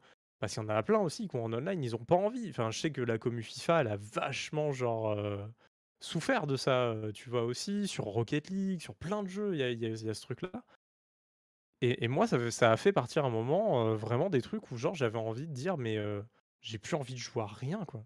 J'ai plus du ouais. tout envie de jouer à Mais, rien. mais ça, ça, ça, ça fait partie, tu vois, et c'est pareil, ça, c'est un truc- Je crois que j'en avais déjà parlé aussi dans un net marqueur. C'était ce côté, on a perdu l'aspect des communautés. Genre, à l'époque de CS, t'avais ton petit serveur favori, tu connaissais tout le monde dessus. Et en fait, t'avais Ouais. juste besoin de ça pour t'amuser, parce que tu jouais avec des gens, même si tu les connaissais pas en vrai et tout. T'avais ce côté où t'avais tes potes en ligne, De et tous les soirs, tu 18h30, te connectais. quand tu te connectais. Voilà, tu te connectais, t'avais ton serveur, il y avait toujours, il y avait toujours 5-6 potes. Quand tu faisais partie d'une team, t'avais le serveur de la team, où généralement vous, on était genre une dizaine, machin et tout. Et on n'avait pas besoin des battle pass, des machins. Alors moi je suis pas anti ça, j'adore ça, moi justement le côté euh, game as service, j'adore ça. Mais, mais ouais, voilà, on, on a perdu un peu euh, ce côté-là parce que aussi le matchmaking nous balance avec des gens qui sont pas forcément aussi de, qui parlent pas spécialement notre langue. Et, euh, et, Mm. et c'est con à dire, mais on a beau se dire, ouais, on peut très bien parler anglais, on arrive à communiquer. D'ailleurs, quand on faisait des. Toi et moi, quand on faisait des, des matchmaking de, de CS, on arrivait très bien à communiquer avec euh, des randoms qui parlaient pas notre langue parce qu'on parlait anglais et que ça matchait très bien, tu vois. Mais on n'avait pas ce côté, c'était des, des, des, des mecs c'est- quoi à dire, mais c'était des mecs jetables, tu vois. C'est-à-dire que même si tu t'entendais bien avec le mec dans la game et que tu te disais, ah, on s'ajoute en ami, tu rejouais jamais avec le mec. Jamais de la Ah, vie. j'ai bah, j'ai fait un tri dans ma liste d'amis, mais le nombre d'amis, bah, moi c'était plutôt sur Rocket League euh, dernièrement, parce que bah, je faisais beaucoup de solo, et, euh, mais, euh, mais j'étais en duo queue, quoi. Donc euh, Ouais. j'étais forcément avec un autre mec et tout, et des fois ça matchait super bien, et voilà. Et, euh, et j'ai même fini sur Discord avec certains, tu vois. Ouais. Mais, euh, mais voilà, ça n'a jamais été un ami derrière, on n'a jamais pu jouer, parce que bah en fait, euh, en plus il y a un autre truc, c'est que il y a beaucoup de jeux free-to-play, bah, dont euh, Rocket League aujourd'hui, quoi. Ouais. Et euh, et il y a beaucoup de gens en fait qui jouent et ils s'achètent jamais un jeu. C'est-à-dire que si tu veux jouer avec ces gens-là, il faut être en free-to-play. Ouais, moi, moi, je suis quand même consommateur de, de jeux vidéo, tu vois. Et, Ouais, euh, sûr. et, et, et j- franchement, il y a beaucoup moins de personnes aujourd'hui.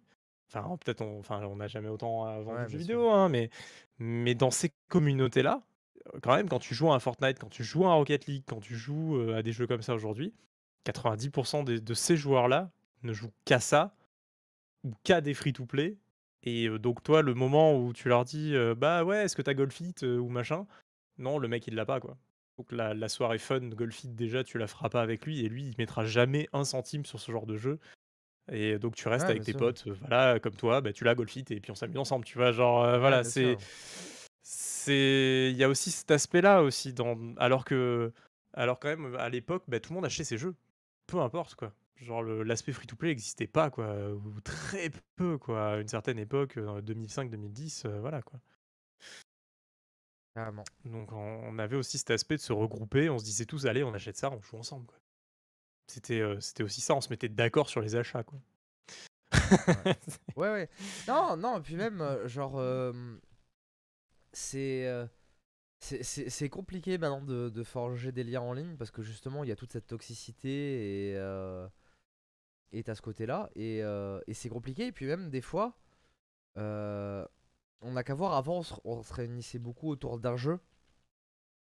Bah maintenant, comme tu dis, des fois, bah, il y en a qui n'ont pas spécialement envie de jouer à ça ou à si. Et même si t'as ce jeu en commun ou des choses comme ça. Et c'est compliqué de, de forger une communauté de gens qui arrivent à se retrouver pour jouer ensemble. Euh, c'est vraiment pas facile. Et surtout, euh, que cette communauté soit pas trop grosse, parce que souvent, quand ben, arrives sur des serveurs Discord publics, c'est jamais tu tombes avec tout et n'importe quoi. En fait, ça, ça, revient à tomber avec des randoms en fait en matchmaking au final. Même si l'expérience, elle est, on va dire, un peu meilleure de manière générale. Parce qu'au sein d'une communauté, les gens essayent quand même d'être cool les uns envers les autres. Mais. Euh, on, a perdu ce côté-là. Euh, là, là je, fais un peu mon, vieux compte nostalgique, mais on, a perdu ce côté-là. Non, mais là, on est. Euh, bah, de toute façon, dans, cet aspect burn-out, il y a un peu de dépression. Hein. ouais, non, mais carrément. Il y, a, y, a vraiment, y a vraiment un côté où on a du mal à, trouver un peu du plaisir, on a du mal à, alors qu'on pourrait en prendre, c'est ça le pire, c'est-à-dire que il y a bah plein de jeux qui pourraient nous en apporter si ils étaient joués dans des conditions saines en fait. Bah, bien sûr. De manière générale, c'est évident. C'est enfin c'est bête, mais tu vois la dernière fois. Euh, euh, bah, bienvenue dans notre vie euh, de joueur. la, dernière fois avec toi, Diablo, on a enchaîné dans la soirée trois jeux. Oui. Non, mais c'est symptomatique, tu vois. C'est symptomatique. l'exemple, l'exemple est bon parce que c'est vraiment symptomatique de, d'aujourd'hui.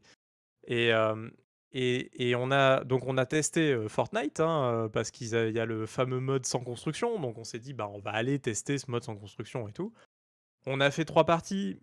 On n'a pas été. aussi, on a fait une partie où on n'était pas trop mauvais, tu vois encore, etc. Mais bon, en fait, on est vite parti parce qu'on ben, on n'a pas d'attache vraiment pour ce jeu-là. Hein, euh, voilà, euh, mais, mais c'est bien de l'avoir testé. On est content de l'avoir testé. Et pour nous, c'est toujours une bonne expérience de tester les jeux, etc. Euh, on a toujours cette curiosité en tout cas. Donc on y allait, on a testé. Voilà, bon, bah, on a fait trois parties. derrière. Attention, hein. préparez-vous. Hein. On a joué à Ricochet. non, on a joué à Pro. On a joué à Pro avant.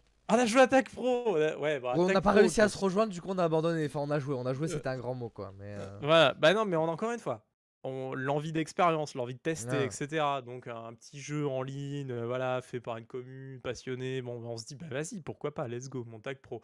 On n'arrive pas à jouer vraiment ensemble et tout, on quitte. après donc ricochet. Ouais, ça c'est plus un délire. On, était au bout du bout. On, était déjà quand on a changé des fois déjà deux fois de jeu qu'on s'est pas méga amusé, machin, on était un peu dans une euphorie du truc, machin. On se dit, ouais, Ricochet, tous les deux, on est fans de Valve. Ricochet, pour ceux qui connaissent pas, c'est un truc qui a jamais trop fonctionné. C'est pas un mauvais jeu, mais en même temps, c'est pas transcendant, quoi. Voilà, c'est pas un bon jeu non plus. C'est considéré comme le pire jeu que Valve ait jamais fait. Voilà, c'est le Virtual Boy de Valve. Et euh, le, derrière, derrière, eh ben on se dit, bah, allez, on tente le tout pour le tout. Mais vraiment, c'était, on était au bout du truc, ça veut dire quoi. Vraiment, on est au bout du truc. On tente le tout pour le tout, on retourne sur Counter-Strike. Et nous, on est vraiment deux gros euh, joueurs de Counter-Strike de l'époque, etc. Enfin, ne serait-ce bah, si, 4-5 si, ans, on Si on parle de jeu online, c'est notre mid game, quoi. Ouais, c'était vraiment. Euh, c'est notre méta de, de 15 années avant, quoi. C'est le jeu qu'on connaît 15 par cœur. C'est le jeu qu'on connaît par cœur, qu'on sait jouer, et c'est qu'on suit toujours en e-sport plus ou moins, machin, enfin voilà. Mais on, a perdu ce truc d'y jouer parce que bah voilà, souvent on est que deux. Et pour jouer à Counter-Strike, si t'es pas 5, bah aujourd'hui, bah t'as ce côté des trash, des machins à côté, mmh et tu perds ton plaisir. On a perdu le plaisir, on n'y joue plus. Et on se dit tout pour le tout, on y va. On va sur Counter-Strike. Alors là, on se fait pas la souffrance ultime d'aller en 5v5 parce qu'on Ouais. se serait fait absolument insulter en tous les sens. Ça faisait longtemps qu'on n'avait pas joué. Notre niveau était pas. Ça a été une catastrophe, hein, vraiment. Voilà, hein, mais, euh, mais on s'est dit, allez, on va en, en 2v2, quoi. On va faire, euh, on va faire du 2v2. Alors déjà, il y a des nouvelles maps. Oui. Donc, bah, nouvelle map oblige, on se dit, allez, on va sur les nouvelles maps parce qu'on est toujours curieux. Parce que depuis le début de la soirée, mine de rien, on a voulu découvrir des trucs, on a voulu Ouais, tester des trucs. Et ça n'a pas vraiment fonctionné, ça n'a pas trop matché, quoi. Et donc, on, on- on teste euh, sur des nouvelles maps et tout. On fait bah, un fail, deux fails. Et le troisième, on réussit. C'est ça. Et, et on s'arrête. Et globalement, à la fin, on est en mode genre. Oh, mais on était dégoûté aussi de Counter-Strike, ça y est. Euh, c'est pas parce qu'on ouais. avait joué deux fois et qu'on avait réussi la troisième fois qu'on s'est dit Ah, trop bien, on va re se, se mettre sur Counter-Strike, c'est de la folie. Ouais. On était en mode genre. pff, Bon, bah, bonne nuit. Et genre, notre soirée, elle est déprimante en fait. Quoi. Ouais, bah, ouais, ouais. elle est déprimante. On est allé sur des jeux qui normalement sont quand même fun, mais vraiment quoi. Enfin, Fortnite normalement c'est l'élite du fun aujourd'hui quoi. Euh, Voilà. Euh, Counter Strike, ça, ça, il y a toujours des communautés de fous. C'est un des jeux les plus joués sur Steam, euh, machin. Et on est ressorti en dépression quoi. Bah, il y a le manque aussi, je trouve, d'un- d'une vraie nouveauté parce que euh, je sais pas si tu te rappelles, par exemple, euh, à l'époque de Modern Warfare 2019, quand c'était Mm. sorti, ça nous avait donné un élan de fou. ouais, Euh, clairement. euh, et, et ça avait fait revenir énormément de gens. Euh, genre, c'est.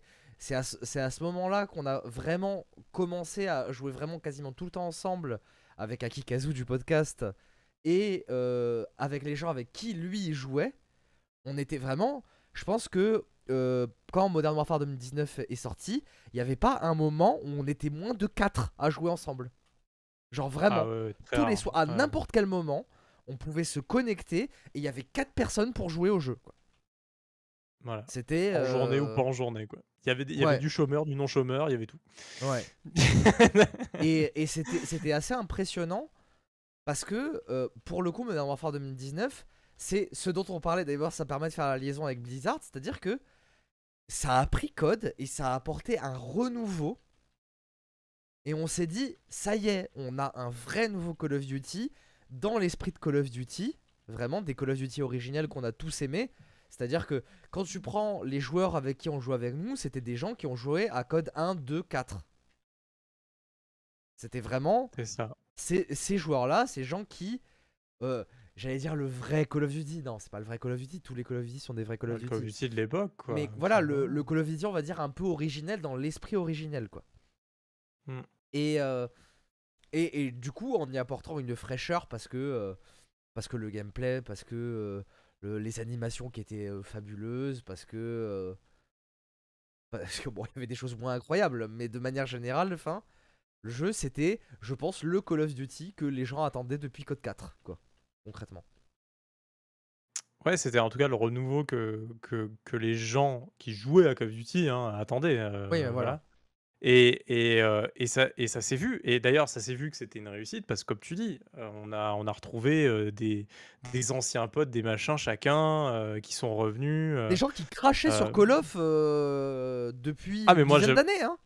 Ah, mais moi, je crachais sur Call of depuis 10 ans, hein, clairement. hein. Et, et je suis euh, revenu et ça a été le Call of qui m'a fait dire Bon, il faut peut-être pas euh, cracher tout le temps. Voilà, c'est bien, euh, c'est bien quand même des fois de tester parce que là, pour le coup, j'étais, j'étais euh, bah, surpris, mais vraiment de, de folie, en tout cas, de la, de la qualité du, du jeu. Et c'était, c'était absolument incroyable. Et euh, les nouveaux modes de jeu étaient bons, les maps étaient cool, enfin, tout était bien.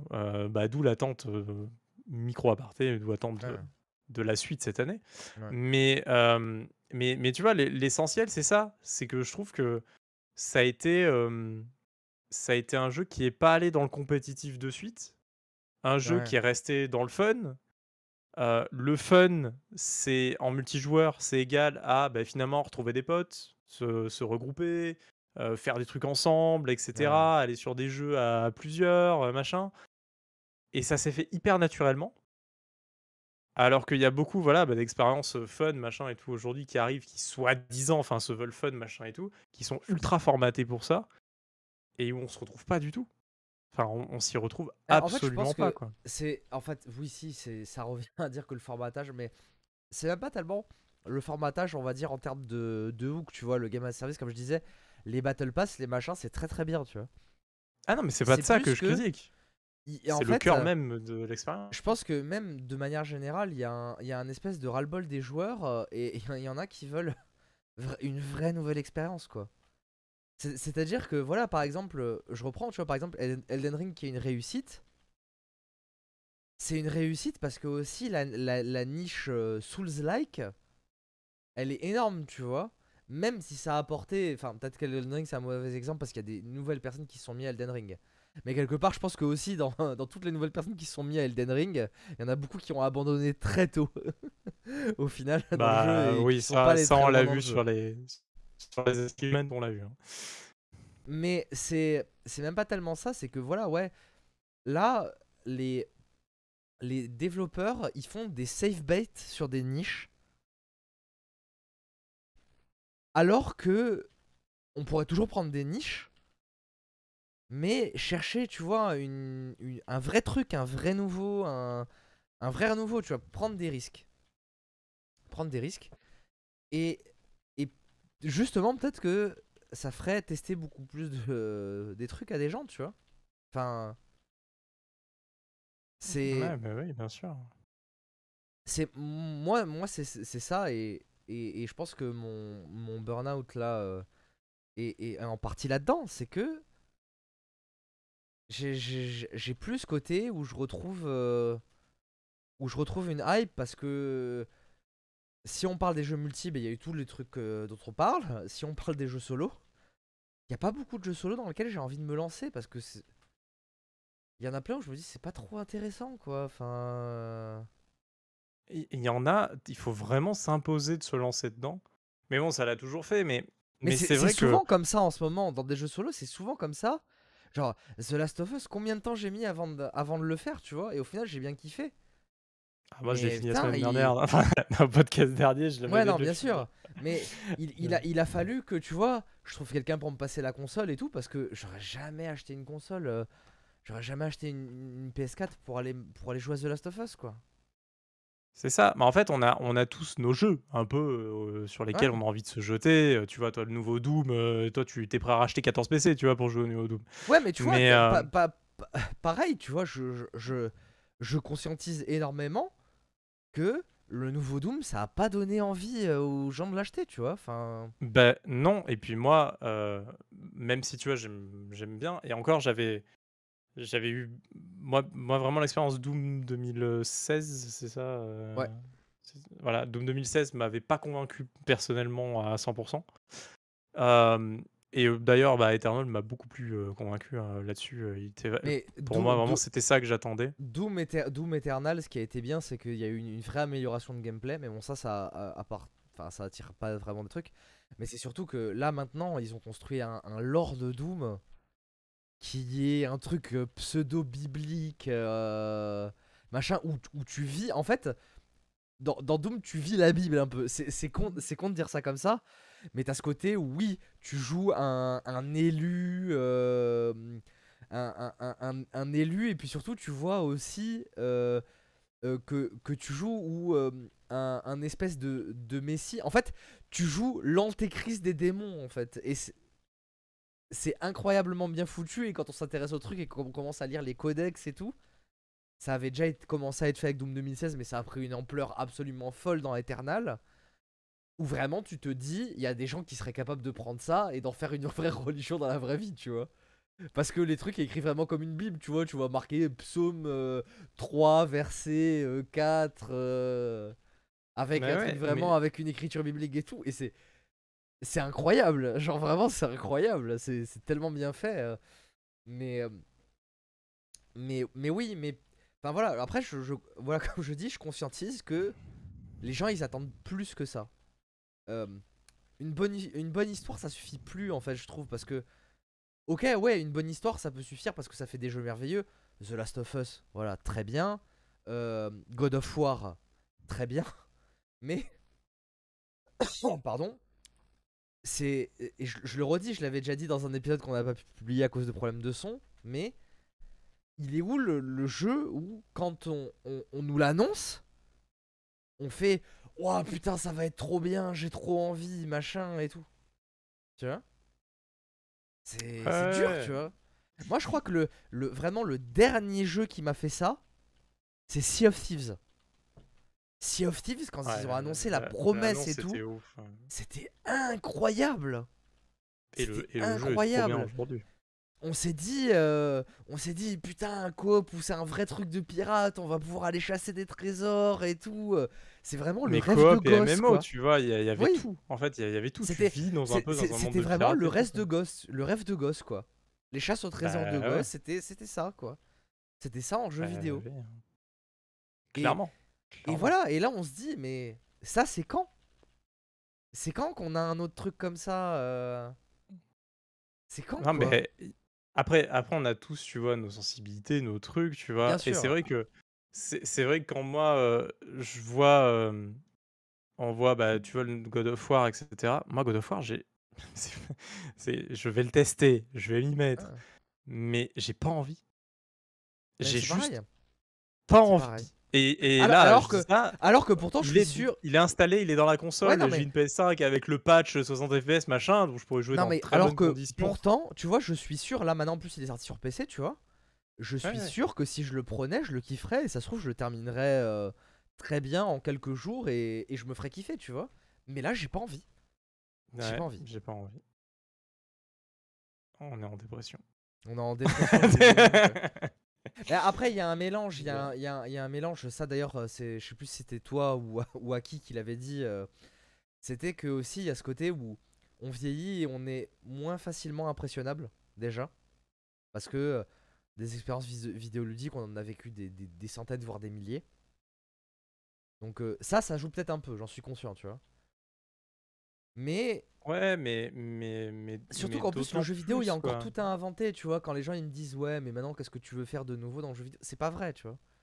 Ah bah c'est là, pas vrai, Ça, c'est, euh. ça, c'est la pire phrase de tous les temps. C'est c'est- c'est comme, Euh, c'est comme, c'est comme un mec qui dirait, euh, on peut plus faire de nouvelles musiques à la guitare parce que euh, les six cordes, on les connaît, tu vois. Enfin, Mais ouais, ou on peut plus faire de jeux de cartes, euh, ça va quoi. Des cartes, on sait ce que c'est, c'est un bout de carton. Ouais, bah Enfin, oui. Tu vois, genre, les jeux de cartes, il en existe depuis euh, bien, bien plus et, et longtemps puis même, on, peut voit, quoi. et ça, ça d'ailleurs, on le voit. Genre, quand tu regardes des jeux de plateau, il y a tellement de jeux de plateau qui sortent avec des mécaniques innovantes, justement, avec des cartes.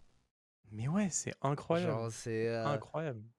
C'est, c'est, c'est- il y en a plein, tu vois. Et je trouve que d'ailleurs, le jeu vidéo pourrait prendre l'exemple beaucoup sur le jeu de plateau. Parce que le jeu de plateau, c'est un genre, je trouve, qui, se, qui s'enferme. Enfin, c'est un genre, c'est pas un genre, mais c'est une plateforme, voilà, qui s'enferme pas dans ses limitations techniques, en fait. Bah oui. Parce qu'il y a encore Mm. beaucoup de choses à inventer. Parce qu'il y a, il y a 100 millions de façons d'utiliser des dés, il y a 100 millions de façons d'utiliser des cartes, il y a 100 millions de façons d'u- d'utiliser un plateau avec des pions. Enfin, Voilà, et même euh, là maintenant Euh. ils incluent les smartphones et c'est trop bien et des trucs en réalité augmentée et tout. et, Et, euh, et c'est encore, tu vois, le, une- un, un nouvel outil pour ce, pour ce mode de jeu, etc. Et, et c'est et c'est trop bien. Et c'est vraiment trop bien. Et dans le jeu vidéo, ben, nous, ben, on a la VR. Voilà, ça fait partie des trucs euh, qui arrivent, euh, qui, qui Bien sûr, mais ça met un peu, ça met un peu, ça met un peu trop de temps à démarrer. Genre, c'est c'est ça qui est dommage parce que. Alors, alors après, peut-être qu'on n'a pas encore vu les conséquences de Half-Life Alix, hein, parce que je suis conscient qu'aussi qu'il faut, il faut du temps pour développer les jeux. Half-Life Alix, ça fait que deux ans, donc si on veut voir un vrai type triple A, ça sera pas maintenant. Mais je m'attendais à plus. On a eu Medal of Honor et tout, mais c'est vrai que là, les jeux qu'on sort, genre là par exemple, alors euh, c'est euh, c'est un des seuls trucs où là j'ai réussi à m'y remettre, c'est euh, Resident Evil 4 VR. Ouais. Euh, franchement, en vrai, c'est trop bien. Resident Evil 4, moi je, je l'ai jamais fini parce que très peu d'intérêt. En VR, trop bien. Mais ça reste quand même un jeu qui est sorti il y a 15 ans. Euh, même peut-être plus. Euh, je sais pas. Mhm. Je pas remis, remis au gros du jour avec des petites, des petites améliorations pour qu'en VR ça passe. C'est dommage de Mm. fi- fil- filez-nous des jeux VR, il y a tellement de choses à annoncer, il y a tellement de choses à faire. Mais, mais ça aussi, je vais te dire, c'est de la faute aussi des joueurs qui sont là en mode euh, Ouais, non, c'était- c'est comme euh, les gens qui crachaient sur le motion gaming. Tu vois, qui disaient, Oui. qui disaient Oh, moi j'achète pas une Wii parce que j'ai pas envie de jouer debout, euh, machin. Mais en fait, même en VR, on t'oblige pas à jouer debout. Bah, Half-Life Alix, tu peux le faire assis. assis. Ah oui, oui. Il y a, il y a même très peu de jeux où on l'oblige, hein, réellement, Eh oui. parce que ça fait partie de, de- de ces options d'accessibilité hyper importantes en VR. Il y a, il y a tout, Snap, téléport, machin, il y a toujours des trucs dans tous les sens. Et, euh, et, et, et en fait, c'est Et on vraiment n'est une pas obligé de expérience faire que des quoi. FPS. Et d'ailleurs, ça, Ah ça bah va être le point là. Gaben. Là, avec, j'en parlais dans le podcast de Voilà des trucs, avec Citadel qui va être ce hybride FPS, RTS, justement, avec de la VR et tout. Il n'y a pas que du FPS à faire en VR. J'adore ça, hein, moi, c'est pas un problème. hein. Mais il y en a plein des choses à faire. Euh, on- la VR, on a, on, a vu, on a vu le potentiel. Maintenant, il, il est temps de faire des choses dedans, tu vois. Ouais, mais en fait, mais tu euh. peux, tu peux tout faire, même Moss, quoi. Tu regardes Moss, Mais oui. t'es juste une sorte de caméra volante et tu joues à ton jeu comme d'habitude. Sauf que là, bah, t'es dans le jeu, quoi, vraiment, quoi. Tu vas à la profondeur, tu peux regarder derrière un arbre, machin. Et bah, ça change tout. Bah, Oui. Moss, euh, Moss, c'est un, c'est un must-have. Mo- Moss 2 qui va sortir, d'ailleurs. C'est c'est vrai que c'est vrai que l'exemple de Qui est Moss déjà c'est bien sorti, parce là. que Moss c'est un exemple de jeu VR qui est pas spécialement un jeu VR mais où la VR apporte une augmentation du gameplay. Bah, ouais. Et, et, et c'est en fait c'est ce qu'on demande aussi à la VR, c'est-à-dire que c'est la révolution qu'on attend. C'est la Ouais, les, les, Mais il faut des jeux. les, les jeux de voiture, euh, ça marche trop bien. euh, le... En fait, pouvoir appréhender un virage, tu vois, par rapport aux distances, etc. Ouais. euh, c'est un truc qui est, qui est difficile à faire dans un, dans un jeu sur un flat screen. Euh, en VR, c'est hyper naturel. C'est vraiment hyper naturel. Bon, bah, moi, j'ai pas trop joué à des gros jeux de bagnole, mais, mais sur Euro Truck Simulator, c'est hyper naturel de s'arrêter au stop. hein, euh. Non, mais j'avais, j'avais testé Project Cars, par exemple, tu vois, et, et c'est vrai que c'est impressionnant, tu vois. Mais, mais c'est vraiment une, une nouvelle plateforme qui, qui, qui donne envie, voilà, qui donne envie. Mais il y a encore plein de contraintes autour de ça. Pourquoi ça se développe pas autant, etc. Ça, on peut en parler euh, mille ans, mais il y a plein de Bah, contraintes. Donc Là, là, là, tu regarde, moi qui aime pas Sony, euh, j'attends juste que le PSVR 2 marche vraiment, tu vois? J'ai déjà vu que Bah le oui. 1 était déjà une petite réussite. Bah, le, le MetaQuest, euh, je sais plus, 2 ou 3, machin, le prochain Ouais, casque de. C'est le 3, le, le 2 je l'ai Le celui que j'ai, euh. 3, voilà, le 2 c'est celui que t'as, bah, mais- voilà. Euh, bah, j'attends vachement le nouveau casque euh, de Meta et, euh, et pareil pour Valve hein, d'ailleurs. euh, voilà, j'attends de voir euh, ce qu'ils vont nous faire. C'est en fait, on est encore dans un truc où, où la technologie elle est en early access quoi. Ouais. Donc euh, donc donc il y a ce, il y a ce truc là. Il y a des gens ils achètent pas le truc tant qu'il est en early access. Et Al- la VR alors le cas. faut. quoi. Alors qu'il faut pour que ça Alors qu'il faut, euh, bien genre, sûr. il faut le faire. C'est ça c'est ça c'est comme les gens tu vois bon au final ça a fini pa- par réussir mais il y en a plein qui disaient quand la, la Switch est sortie non mais je l'achète pas tout de suite j'attends qu'il y ait des jeux et j'attends que ça se fasse mais en fait pour qu'il y ait des jeux et que les, les éditeurs veulent développer dessus il faut qu'il y ait un parc installé en fait C'est. C'est il faut que si tu crois en cette technologie si la technologie te plaît il faut y aller et alors je suis d'accord que débourser 300 euros pour au final pas avoir de jeu euh, dessus c'est compliqué Ouais, mais bon, mais au bout d'un moment, il faut, il faut qu'on y aille parce que, bah regarde, on est en train de se plaindre et il y a plein de joueurs qui se plaignent du manque de nouveauté, du manque d'originalité et tout. Mais il faut que quand il y ait des innovations, il faut savoir aller dedans. Il faut savoir les, les prendre et y aller pour que justement dire aux entreprises qui, elles, jouent safe, pour leur dire, regardez, on est là, on, on le veut ça, on en a envie. Donc, ah ouais. ça, s'il y a, s'il y a Et- qu'un seul message que, que j'ai à passer avec ce truc, c'est que voilà, quand il y a une technologie qui vous plaît, un truc innovant, allez-y dedans. Il faut y aller, il faut pas attendre. Parce que si vous attendez, en fait, c'est sûr, si tout le monde attend, c'est sûr que la technologie marchera jamais. Et on l'a vu avec plein de choses, ça. On l'a, Ouais, vu avec moi- plein de moi, choses, et même avec des, petites technologies, hein. Même avec des petites technologies, hein. Genre le, la technologie, je crois qu'elle s'appelait CUDA de, de Nvidia, euh, qui faisait je sais plus, Hmm. qui était censé optimiser des trucs. Euh, au final, les gens ont pas spécialement acheté les cartes Nvidia, ils restaient sur AMD. C'était à l'époque où AMD et Nvidia c'était à peu près au même niveau, tu vois. Et au final, la technologie elle a pas marché parce que euh, ben, euh, c'était un truc propriétaire Nvidia et qu'au final, euh, AMD a dit Ouais, en fait, les gens s'en foutent donc. Donc on, on la prend pas, tu vois. Contrairement au ray tracing qui a super bien marché. Et au final, AMD a fait son propre ray tracing. Et maintenant, c'est une technologie qui est montée vers le haut et qui appartient plus à Nvidia et où t'as tout le monde, t'en as même sur console maintenant du ray tracing. Bah oui, oui, clairement, vu, hein. et, et c'est le, meilleur exemple, c'est qu'au bout d'un moment, quand il y a une technologie, que vous trouvez cette technologie cool et que vous vous dites c'est cool, mais j'attends. Non, il faut pas attendre. Genre, si vous aimez la technologie et que vous avez envie d'aller dedans, n'attendez pas, allez-y. Bah oui, parce qu'en fait, déjà, sortir ce genre de produit, c'est déjà un miracle Oui. par euh, en soi. Parce que c'est une prise de risque énorme, c'est de la recherche et développement, euh, c'est euh, c'est des contraintes euh, énormes par rapport bah, à une nouvelle technologie, toute la production est plus chère, tout est plus cher, enfin voilà. Et, et, et, et toutes ces boîtes, mais, mais pour ça, il y a aussi le paradis de, de tout ça, hein, Kickstarter, Ulule, enfin tous les sites de crowdfunding, voilà, hein, sont là un peu pour ça. hein. Même si bah, des fois on est déçu à la fin, Ouais, bien mais, sûr. mais quand même, aujourd'hui, la VR, elle existe parce qu'il y a eu un crowdfunding, qui a eu, euh, a eu l'Oculus Rift, euh, qui a eu tout ça derrière aussi un peu. Euh, ça, ça a aidé, mine de rien. Le crowdfunding a aidé euh, sur, sur cette techno et aujourd'hui, ça en est là euh, grâce à ça. Peut-être sinon, on n'en serait pas encore là, quoi. Voilà. Ouais. Euh, et, et moi, je vois plein de trucs. Il y a, il y a des trucs qui me donnent envie, euh, tu vois. euh, ces, fameuses ap- technos de, de après réalité voilà, augmentée. oui, genre, euh, ben, euh, j'a- j'allais en parler justement, euh, je pensais à ça, mais euh, ce, euh, ce plateau de, euh, de jeux de société, mais Ouais, numérique, c'est ça. Euh, Ouais, en avec- gros en tu peux réalité jouer, augmentée. ouais, où tu peux jouer en ligne carrément. Parce que Eh oui. euh, le plateau est, euh, est reproduit si t'as un pote qui a la... C'est considéré comme une console d'ailleurs, je sais plus comment elle s'appelle. euh, Euh, je sais plus. Mais il y a eu en gros un trucs, plateau avec un écran et des pions. Et en gros, il y, a des- y a un truc avec des écrans donc on- et on peut jouer. Et si on a un pote en ligne qui connecte la sienne à internet, ben, vous pouvez jouer en gros à un jeu de plateau mais en ligne. Voilà. Avec l'expérience jeu de plateau de vraiment toucher les pions et les déplacer. Et, euh, Voilà. Et avec ça, bah, tu peux faire du jeu de rôle, tu peux faire du jeu de plateau euh, classique, euh, tu peux faire des jeux exclusifs euh, qui profitent d'ailleurs d'avoir bah, la réalité augmentée, tout ça. Et, euh, Mais, ça, et- après, c'est le paradigme parce trop- que la techno est chère et, la techno est très chère pour ce que c'est. Et là, je peux comprendre que les gens, moi le premier, j'ai pas investi dedans, tu vois. Alors que j'aimerais. Mais c'est vrai que, genre, le truc coûtait 400 balles, je crois. Bah ouais, mais les casques de c'est c'est pareil. c'est compliqué comme prix d'appel. C'est c'est compliqué Ouais. comme prix d'appel. Voilà, c'est c'est tout, je peux comprendre. Mais là, par exemple, tu vois, la VR à l'heure actuelle, il y a plus de raison. Un casque VR, un Quest 2, c'est 200 balles. Ah ouais, ouais.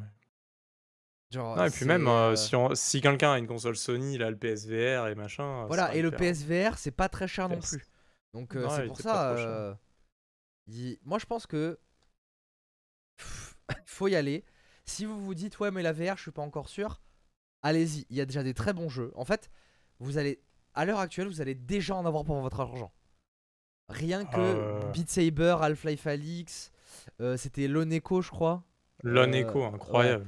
Loneco, euh, il y a plein de jeux en VR. Moss, Des rec rooms après pour jouer avec les potes. euh, Voilà, il y a même des jeux hein. gratuits, ouais, des free-to-play, les VR chat, les Ouais. rec rooms qui sont des, des sandbox en gros de, où vous pouvez faire plein d'activités euh, super cool euh, qui sont intéressantes Ah ouais. en, en VR quoi. Le, la, la VR à, à l'heure actuelle, oui, c'est une technologie encore en balbutiement, mais c'est une technologie qui vaut le coup, ça vaut son prix. C'est-à-dire que c'est pas trop cher payé de mettre 250 euros dans un casque. Bah non. Vraiment pas. Non, non, non. Puis tous les, tous les jeux sont pas ultra excessifs en VR. hein. Il y a beaucoup de jeux indés, etc. euh, Ouais. Voilà. Faut, faut bien choisir, hein, évidemment. Il y a, y a du bon Même, du même mauvais. des jeux hein, qui font un voilà. peu petits jeux, mais par exemple des budget cuts, budget cuts c'est trop bien. Budget Cut, c'est top. hein.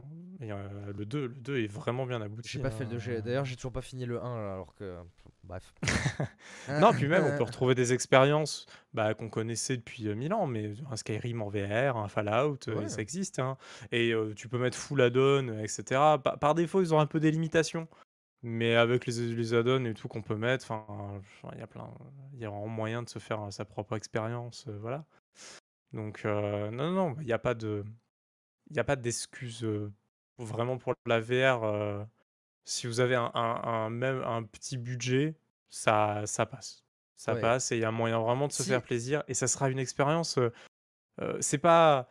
À la limite, elle est, vra- elle est fausse l'expérience que vous aurez pu tester le truc pendant deux minutes dans un magasin ou chez un pote. C'est un peu faux. Il faut un peu l'avoir à la maison. Il faut l'avoir sous la main. Parce que bah, en l'ayant sous la main, Euh, tout comme euh, on, on pourrait dire ah une tablette ça sert à rien quand tu regardes la tablette de loin, mais c'est vrai que quand tu l'as chez toi, bah en fait tu peux t'en servir dans certaines utilisations, machin, etc. Euh, le téléphone, il y en a plein qui disaient ouais les smartphones ça sert à rien, machin, etc. Voilà, bah, au final tout le monde en a trouvé son utilité. On, on trouve son utilité à l'utilisation aussi vachement quoi. Il y a, y a maintenant plein d'expériences que, que j'aime euh, spécifiquement en VR. Voilà. Ouais. Et euh, bah, jouer avec mes potes en fait vraiment partie. Euh, ça m'arrive très souvent que je lance la VR juste pour jouer avec des potes. Quoi. Ça, ça c'est ça, c'est vrai. Quoi. Mais c'est. C'est. euh, c'est- oui, enfin. Voilà. Mais, mais, mais franchement, ça, ça, re- ça rejoint vraiment le truc parce que là, tu vois, euh, en en parlant, je commence à mettre des, des points sur le fait de, de, de mon gaming burnout. Tu vois La, la- la c'est-à-dire que- thérapie, la thérapie fonctionne. Là, Ouais, non, mais y a- nous, il y a un nous petit sommes co- tous en thé- thérapie. Il y y a un petit côté thérapeutique à parler de ça parce que c'est vrai que tu vois, par exemple, la VR, ben, là, tu vois, tu, tu me dis on va lancer un truc VR, je te suivrai avec plaisir et je pense que je vais passer un bon moment. Et là, comme là, dernièrement, j'ai lancé mon Resident Evil 4 VR et j'ai passé un bon moment, tu vois. Je me suis pas dit au bout de 10 faut- minutes, ah, ça me fait chier, j'arrête, tu vois. Faut le mettre, ce petit casque, et, et on se fait assez vite plaisir. à- Et- fou, hein, mais. Et ce, burn-out du gaming vient spécifiquement, et je pense que le, finalement le terme burn-out est très bien utilisé, c'est-à-dire que on nous resserve souvent les mêmes mécaniques et les mêmes trucs, et c'est c'est- voilà, c'est peut-être un, un manque de nouveauté. C'est c'est- c'est un- c'est- moi, je, moi je pense que là, le point je le mets là à l'heure actuelle euh, en live, même si c'est pas c'est une vidéo, c'était pas en live. C'est en live enregistré. C'est ouais, c'est au moment où on tourne ça, je me rends compte que ouais, moi ce qui me c'est là ce qui commence un peu à me à me manquer, c'est de la diversité. Ah, oh, alors là, moi, le mot que j'avais, c'était variété. C'est terrible. Mais oui, c'est ça. Oui, c'est vrai. Diversité, variété, c'est ce qui me, c'est ce qui me manque. Je, je- j'ai envie de me dépayser. Mais regarde, on, en- on en, on en parlait tout à l'heure, euh, mais on te ressortirait un, un nouveau RTS. Il y a plus de RTS qui sort. Bon là, il y a eu Age of Empire 4, voilà, pas trop trop longtemps. Ouais, mais, Mais bon, c'est un- bah, un Age of, j'ai testé. Ouais, Ouais. mais Age of, j'ai testé. Et il y a, il y a le côté historique qui est hyper cool. Ouais. Mais au passé, je veux dire, passer ça, euh, il, fait, il fait petit RTS en soi. euh, je- Ouais. Il est pas. bah, il révolutionne rien, il m'a il m'a rien amené. euh, en, en vrai, il- il- le contenu, il est même pas gargantuesque ou machin. Aujourd'hui, c'est con, hein, mais je préférerais me racheter, enfin, ou pas besoin de racheter, mais dans le Game Pass, euh, retélécharger Age of Empire 2 avec toutes les extensions qu'ils ont fait dernièrement officielles, Ouais. avec euh, les, nouvelles, euh, les nouveaux clans, les nouveaux machins. Je, je crois que je m'amuserais tout autant, quoi. Tout autant, pareil, ouais. quoi. C'était pas. Ça ça m'a pas. euh, Et d'ailleurs, ça se voit. Je veux dire, ça n'avait pas été un carton absolu, Age of 4, quoi. Enfin, Non donc, mais euh, tu sais que moi là dernièrement en RTS mon plus grand regret c'est l'annulation du, euh, du Command and Conquer free to play qui voulait sortir et tout où il y avait déjà du gameplay le jeu est déjà 40 quasiment fini quoi. Je suis dégoûté Ouais. hein.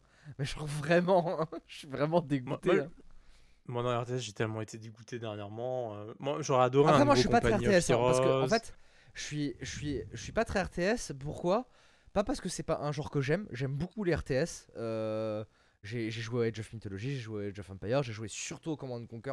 Je suis ultra fan des Command and Conquer. Euh, mais c'est surtout que je suis nul, je suis nul à chier. Ah mais moi je suis une, bille terrible. En fait je, je suis très mauvais en macro gestion. C'est ça, exactement. Dès qu'il y a beaucoup d'unités ou trucs, c'est un peu compliqué pour moi. Mais j'aime bien les RTS à, à micro gestion et, euh, et Company of Heroes justement c'est vraiment ça. Et, euh, et j'avais adoré cette licence et tout, mais là bon bah ça stagne un peu. Enfin tu vois il y a rien qui arrive. des, euh. des- des jeux qui se jouent comme des RTS mais qui n'en sont pas, tu vois, genre des trucs un peu Ah, bah, gères avais des pas équipes, genre à la Desperados, tu vois, par exemple. Ah oui, ou, mais euh, par exemple le, le ou jeu même, ou même toi, un Baldur's Gate, les premiers, les premiers Baldur's Gate. Tu vois? Ouais. mm. Genre, euh, c'est c'est. euh, C'est des trucs Non, je trouve qui manquent parce que, ok, il y a eu Baldur's Gate 3, mais tu sais, c'est le côté un peu tactical. Euh, Moi, le tactical, j'aime bien. Ouais. D'ailleurs, euh, sortez Advance Wars, euh, s'il vous plaît, Nintendo. euh, arrêtez avec vos conneries là. Sortez Advance Wars. Bref. Ouais. Euh, mais ouais, tu vois, genre. Refaites, genre, je sais pas, un Desperado, un. Tu vois, il y a, il y a tellement de y a tellement de, de- de choses, même de faire revenir des vieux genres qu'on Euh, qu'on voit plus. euh, il y a plein de choses à faire. Il y a tellement de choses à faire. Bah, clairement. Et là, bon, là, Desperados, il y avait eu le, le 3 hein, qui était revenu il y a, il y a- il y a- il y a Ouais. pas longtemps. Et dans, la- loupé, dans le même euh, genre, J'ai un peu loupé. dans le même euh, genre, il y avait eu un truc euh, pendant la Seconde Guerre mondiale, un truc comme ça. Je pourrais pas ressortir le nom là de franchement. Ah, euh, euh, le, le MMO Foxhole là? Non, vraiment un Desperado que- Seconde Guerre parce que, parce que pour parler de Foxhole, Foxhole c'était une pas. vraie nouveauté et c'était vraiment incroyable. hein. Moi, le, le peu que j'ai fait, j'y ai joué avec, euh, avec un pote qu'on connaît bien, euh, avec Kanata. Et Foxhole, c'est c'est vraiment, c'était vraiment trop bien quoi.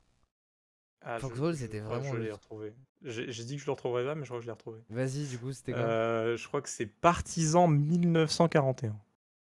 Voilà. Ah, ça me dit vite fait quelque chose. Ah ouais, c'est 100% euh, Desperados, mais euh, Seconde Guerre mondiale. hein. Alors. Mais un solo, Ok. un vrai truc solo, euh, machin. Ok, ouais. Ultra sympa, euh, les gens ont aimé et tout, tu vois. Mais le. le... Mais c'est des genres de jeux un peu bah, de niche, hein. c'est Ouais, compliqué ouais. en fait de, de s'approprier ce Oui, genre de ça, jeu oui. aujourd'hui, c'est hyper compliqué, compliqué. Euh, Il y, en a- il y en avait un autre qui se passait un peu en truc samouraï, machin, là aussi, qui était sorti il y a pas trop, trop, trop longtemps, enfin ça fait un petit moment maintenant. Mais, mais ouais, ça, le manque de diversité, de variété, etc. Et c'est pas le fait de pas aller chercher. Parce que toi, comme moi, on est quand même des gens où- qui vraiment, bah, on suit l'actualité, on aime bien aller chercher les petits trucs un peu sur Steam, euh, un peu cachés, euh, voilà. Ah, carrément. Et euh, et il y a plein de trucs qui peuvent nous donner envie, etc. Mais, euh, mais c'est vrai qu'on n'y va pas forcément. Parce que bah, on, investit tellement à certains endroits qu'à d'autres, c'est aussi compliqué. Mais même, tu vois, Euh, un truc comme Tunic, Tunic, ça a été le dernier truc où, euh, tu vois, j'étais bien hypé. Alors, pas une grosse hype, mais j'étais bien hypé euh, dès l'annonce. Je l'ai fait d'une traite, super content. euh, su- super content, quoi. Et ça a, été, ça a été vraiment une bouffée d'air frais dans tout ce qui sort, tu vois. Alors que pourtant, ça reste un, un mash-up de Zelda et Dark Souls, tu vois. Ouais, mais ça marche bien, c'est sympa, c'est une petite expérience. En fait, l'aspect expérience un peu courte, euh, ça m'a souvent convaincu dans, dans- dans des trucs comme ça. C'est-à-dire que je vais aller picorer le truc et, euh, et de l'avoir picoré euh, rapidement, que ça se finisse un peu vite, machin et tout, et que ça soit pas non plus des expériences de 80 heures ou voilà. Ouais. C'est un vrai plaisir. C'est un vrai plaisir, vraiment. Mais comme, comme tu sais, il y a cet aspect série trop longue. Quand la série, tu sais, elle Ouais. fait 12 saisons, qu'il y a 24 épisodes par saison, mais tu la démarres jamais de ta vie. Genre, t'as Ah pas ouais. envie. Ou tu démarres, et puis t'es à la troisième saison, et tu fais Ouais, bon, bah, c'est bon, il m'en reste, il m'en reste encore 10 à regarder, euh, c'est mort, quoi, tu vois. Genre. Et alors que la mini-série de 6 épisodes, qui te raconte une super histoire, Tchernobyl. Tchernobyl, par exemple, exactement. C'est un exemple parfait de ces dernières années. Euh, et ben, ça marque les gens. Euh, T'apprends des Ou trucs. même parce que plus dernièrement, euh, The Queen's Gambit. Le jeu Ouais, de la Queen's. Gambit, ex- ouais, en français, ouais, voilà. Euh, le, le, ces mini-séries, mais ça, c'est mais c'est un plaisir de fou. Même Squid Game. Squid Game Ouais. fait un peu partie normalement de ce truc-là. Bon, peut-être ils vont faire, ça y est, Ils un, vont faire une un saison 2, là, univers, est, machin. tout. Voilà, mais bon, quand même, tu prends la série, euh, la saison 1, elle se finit. Voilà, il y a, il y a une Ouais. fin, il y a un début, enfin voilà. Et, euh, mais c'était parce que c'était voulu comme ça aussi, tu vois. En fait, ils n'avaient pas spécialement prévu une saison 2, ils s'attendaient pas au carton du truc non plus. Bah, un peu comme la Casa des Papel en fait. hein. Mm. Mais, euh, mais, mais cet aspect-là, tu vois, de, de ces séries un peu courtes, machin, c'est trop bien dans des petits jeux comme ça. J'adore. C'est un vrai plaisir aussi. De pas, de pas arriver vers des jeux infinis. Tu sais, il y a, il y a aussi ce truc d'aujourd'hui, tous les jeux doivent être infinis. Parce que quand c'est Ouais. infini, bah, au Moi, bout je- d'un moment, mais- tu vas mettre de la thune pour acheter une caisse, pour avoir Mais un skin, en- bah, ça fait mais, 2200 mais heures en même temps, même, même sans parler de ça, tu vois, parce que Mhm. les jeux multi, ça se veut toujours plus ou moins infini et c'est normal. Mais tu sais, moi, les gens, tu sais, quand, quand par exemple Dying Light 2 était en mode ouais, si vous voulez faire le 100%, 500 heures, ça me donne pas envie. Ça me donne absolument vrai. pas envie.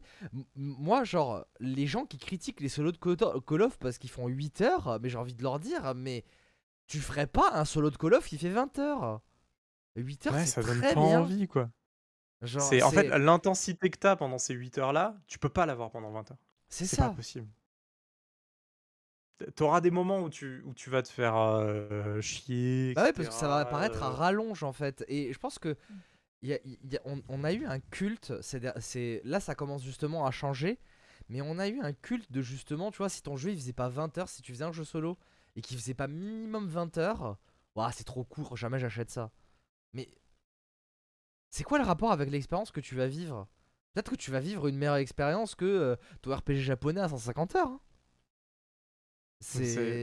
C'est sûr. C'est sûr. Et en fait, il y en a, il y en a euh, on peut dire, ouais, mais il y en a un peu pour tout le monde, si t'es pas content de ça, tu vas ailleurs. Ouais, mais non. Parce que moi, mon Call of, je l'aime avec ses 8 heures. Je, je l'aime pas Ouais. avec 20, en fait. Et j'ai envie d'avoir Call of. J'ai pas envie d'avoir autre chose. Enfin, en soi, tu vois, genre, me, me modifiez pas l'expérience d'ailleurs- qui pour- m'intéresse, quoi. Pour préciser, ce qu'on dit, c'est qu'on n'est pas en train de critiquer justement les RPG japonais à 150 heures parce que ça, ça marche très bien en fait dans ce Bah genre-là.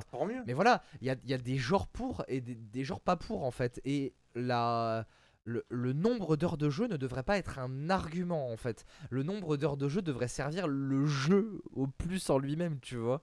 Mais pas servir Mais un moyen marketing de dire Ah, mon jeu il fait 20, mon jeu il fait 30, mon jeu il fait 150 heures. Enfin.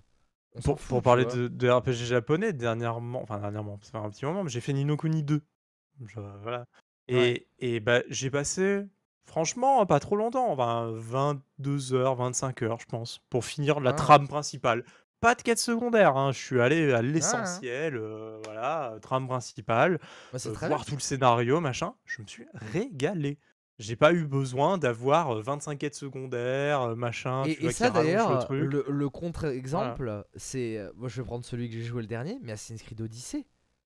C'est Ah ouais, 60 bah heures ouais. pour le finir en entier, mais genre vraiment, hein, faire, faire les fins. C'est-à-dire, pas faire le 100%, faire genre Hmm. Les fins du jeu, parce qu'il y a- trois fins à faire dans le jeu, et c'est pas des embranchements, hein, c'est trois fins différentes dans la même Hmm. partie. Eh ben, 60 heures, c'est 40 heures de trop dans le jeu. C'est vraiment 40 heures de trop. Genre, au bout de 30 Ouais. heures, j'en avais marre, je n'avais qu'une seule envie, c'était de le finir le jeu. Parce Ah que, parce que Assassin's Creed Odyssey, c'est un jeu qui fait du remplissage. Parce que ça a décidé d'être un open world avec euh, des, des, des quêtes secondaires, ça a voulu faire un- une Witcher 3. Et, et ça en a ni l'odeur ni le goût. Je dis pas que Ah, c'est nul à chier, mais le jeu est Hmm. beaucoup trop long pour ce qu'il propose. C'est loin d'être parfait, quoi. Voilà, et c'est. D'ailleurs, ils sont et- vachement rattrapés sur les DLC. hein. Oui, apparemment les DLC étaient très bien Ouais. euh, et tout. Mais bon. Mais bon, le problème c'est qu'après avoir vécu ce que j'ai vécu avec Odyssey, j'ai pas envie de faire les DLC en fait. Ouais, et après, t'as pas envie d'aller sur Valhalla non plus, tu vois. Donc, Bah euh, oui. c'est- un Alors peu. que pourtant, tu vois, euh, je me dis que je le ferais parce que j'aime quand même Assassin's Creed, j'aime quand même la, la trame principale dans le présent, même s'il y en a qui, qui osef un peu. Moi j'aime bien, tu vois, c'est ce côté que j'aime bien. D'ailleurs, que je trouvais pas assez présente de Odyssey au final. Parce que Mm. Odyssey, euh, sur 60 heures, il y a 3 scènes hein, dans le présent. bah ouais, Super. hein. Et pas des longues Non, scènes. hein. c'est trop, li- Pas des longues phases de limité. gameplay. Euh, non, mais sur ça, c'est vrai qu'ils ils sont, ils ont un peu lâché ce truc-là et je trouve ça dommage, mais C'est triste. j'espère hein. qu'ils y reviendront. Ouais, Non, ouais. mais voilà, tu vois, il y, a- y. Mais ça, tu vois, c'est un ensemble de ce qui se passe dans le truc du jeu vidéo qui fait que aussi, genre, euh, il y a, il y a en plus, en plus d'être en mode, euh, genre, j'ai plus envie, j'ai plus envie de jouer. pour l'instant, j'ai plus envie de jouer. Il y a, j'ai un espèce de ras-le-bol, tu vois, genre. Alors qu'il se passe des trucs bien dans le monde du jeu vidéo. hein, Il y a plein de jeux bien qui sortent, hein, c'est pas le souci. Hein. Mais ouais, ouais, il y, a un- il y a un ras-le-bol. euh, J'en ai marre d'avoir des euh, troisième personne, action aventure, monde ouvert. euh, où c'est toujours la même chose. Ah, on en parlait avec Harry Potter Bah ouais, dans le dernier podcast. Il y, a- il y a un peu ce truc-là. C'est c'est dur de, de, de continuer de se hype pour ce truc-là, quoi. Voilà. Mais quand c'est pas. Quand c'est pas le, le monde ouvert, euh, solo, aventure, euh, machin, c'est un autre truc. Hein. C'est le, c'est le, le MOBA ou c'est le, Non, mais le regarde, mais- en mais- ligne, Battle Royale. mais c'est hyper con. Mais c'est hyper con. Mais il y a pas à à aller voir, par exemple, le, le FPS linéaire à la. Ah, pour Gaben, euh, à la Half-Life ou à la Titanfall, plus dernièrement à la Titanfall 2. Ça, on en a plus. Alors que le truc, putain, mais Titanfall 2, faites le solo Titanfall 2, il y a tellement de choses. Et, et plein de gens sont passés à côté. Genre, même, euh, vous voulez pas jouer à Titanfall 2 Regardez juste le gameplay du niveau Effect and Cause. Tu l'as fait, tu l'as fait toi ou pas euh, Titanfall 2 euh, Kanata? Eh non, non, non. Tu l'as pas fait? l'ai jamais fait. Il y a Ah, un j'ai niveau. Il y a un niveau. C'est une dinguerie. Donc c'est le chapitre, il s'appelle donc euh, Effect and Cause. Et en gros, le principe, c'est qu'à ce moment-là, tu récupères un, un, un device qui te permet de voyager entre le passé et le présent. Et la mécanique, Mmh. c'est que il y a des chemins qui sont accessibles que dans le passé et que dans le présent. Et du coup, non seulement tu as des phases de puzzle où tu dois passer passé présent, mais en plus, des fois, tu dois gérer deux combats en même temps parce que tu as, des, t'as des, t'as des, des salles où tu as des ennemis dans le passé et dans le présent. Et où tu dois gérer les deux combats en même temps. C'est Ouais, un non, mais bijou. Ce, ce- ce moment, c'est un bijou de game et de level design. Et surtout de level design. Et truc. Et je pense que des idées comme ça, il y en a plein à faire hein, dans des FPS linéaires solo. hein. Par exemple. Tu vois? Ah oui, oui. Non, mais moi, Mais du moi, coup, Kanata, Metro Titanfall qui 2. m'a- Je t'en supplie. C'est Metro qui m'a marqué ces dernières années, c'est vrai, mais, je, oui. je suis passé à côté de Titanfall. euh, Je... ah, mais en fait, c'est c'est con, hein, mais c'est cet aspect de robot, de machin, de truc qui m'a jamais tenté. Donc, euh, je me suis pas, je me suis jamais mis dessus. euh, le, le multi, me, pff, il m'a jamais plu. Donc, euh, je- Le multi c'est vrai que je- j'ai- c'est c'est assez, compli- c'est assez compliqué, je suis d'accord. Moi, au début, j'étais hypé en y jouant, c'était un peu. pff, Bon. Voilà, c'est très réussi. hein. ouais. Je dis pas le contraire. Mais, mais, mais je suis mais ouais, je suis passé à côté du solo à cause de ça. Mais- franchement, Maintenant, Titanfall 2, on peut le trouver à 7 balles. Faites-le, je vous en supplie, et vous me remercierez. Mais genre vraiment. Vous me remercierez, mais genre vraiment. C'est. euh, C'est, c'est, mais c'est, pas pour rien que là, il y a énormément de, jeux- de gens qui demandent un Titanfall 3. Ah oui, oui, oui, que- je le vois tout le temps partout. C'est que hein, le c'est- 2 a été. Et en plus, il s'est fait expliquer. et, euh, il s'est fait. euh, euh, mince, j'ai perdu le mot. euh, il s'est fait évasser un peu par Battlefield 4, qui est sorti en même temps du même éditeur. Alors que. Concrètement, euh, Battlefield 4 comparé. Alors, pareil, hein, je risque de me mettre une communauté à deux, mais Battlefield 4 comparé à Battlefield 3, il n'y avait pas grand chose de nouveau, tu vois. Alors que Titanfall 2, ça, ça a été vraiment. Mais une dinguerie. Et pour, pour moi, genre, Titanfall 2 aurait plus mérité son succès que Battlefield 4. Mais vraiment, hein, 300%. Je pense qu'on va essayer de conclure. C'est vrai. Euh, un- un- un- ben- ben merci hein, si vous êtes encore là, euh, merci d'avoir suivi, hein, liker tout ça et puis euh, surtout laisser un petit commentaire, participer au débat. Mais euh, le, le, bah, nous, nous vraiment, c'est ces moments-là qui nous plaisent hein, euh, à, Ouais. faire, à faire podcast. C'est vraiment ces moments de, bah, de, de débat de du pure cœur, discussion, ouais. de pure discussion, voilà, etc. Sur Euh, des sujets voire un euh, peu le- philosophiques euh, des fois. euh. on a, on a, on a toujours un peu d'actualité, mais c'est vrai que l'actualité, euh, je pense que tout le monde est capable de la trouver n'importe où. Euh, nous, notre truc, c'était vraiment ça, c'était apporter ce côté-là. euh, on est, euh, on est passionné, on est, euh, on est pour certains du métier. Euh, on est, on est dans, on travaille dans le métier, donc euh, on a, on a, on a un background un peu dans le jeu vidéo, etc. J'espère que ça rajoute un peu quelque chose aussi. Mais on est avant tout passionné. Et donc, c'est vrai que d'avoir ce genre de, de dialogue, c'est vraiment ce qui, ce qui nous a intéressé dès le début dans le concept de créer ce podcast. Et, et donc, si vous êtes encore là à nous suivre après, euh, je sais pas, deux heures et quelques, euh, merci 2h18. beaucoup. Voilà, merci beaucoup. Euh, pour conclure, peut-être euh, bah, un, un petit dernier, euh, un dernier mot, euh, un dernier truc peut-être sur le sur ton burn-out, sur ton ras-le-bol, euh, etc. Ouais, je, pe- je pense que le, le plus gros, le plus gros résumé là-dessus, c'est. euh, je commence à en avoir marre de me taper un peu les mêmes expériences en boucle. euh, même si c'est des expériences parfois que j'aime bien. Et euh, il serait temps que on ait de la diversité. Et euh, qu'on puisse se lancer dans différents, jeux. Et, et surtout, surtout des jeux avec une originalité. On demande pas de, non plus d'inventer un truc de A à Z, mais au moins de d'avoir un truc, un, un wow effect quoi. Il faut un wow effect quelque part. Et, et dès l'annonce. Et ça c'est vrai que j'en avais parlé un peu, mais dès l'annonce, il faut que on se dise euh, ce jeu je le veux et je vais le kiffer quoi. C'est vrai. C'est vrai que ça, euh, ça manque. hein. Ça, ça manque cruellement. hein. Euh, moi, on va dire que plutôt pour le, pour le soin, pour le soin de cette dépression, Ouais, je vous prescris euh, de, de, de faire une pause dans le jeu vidéo, de pas se Ouais. forcer.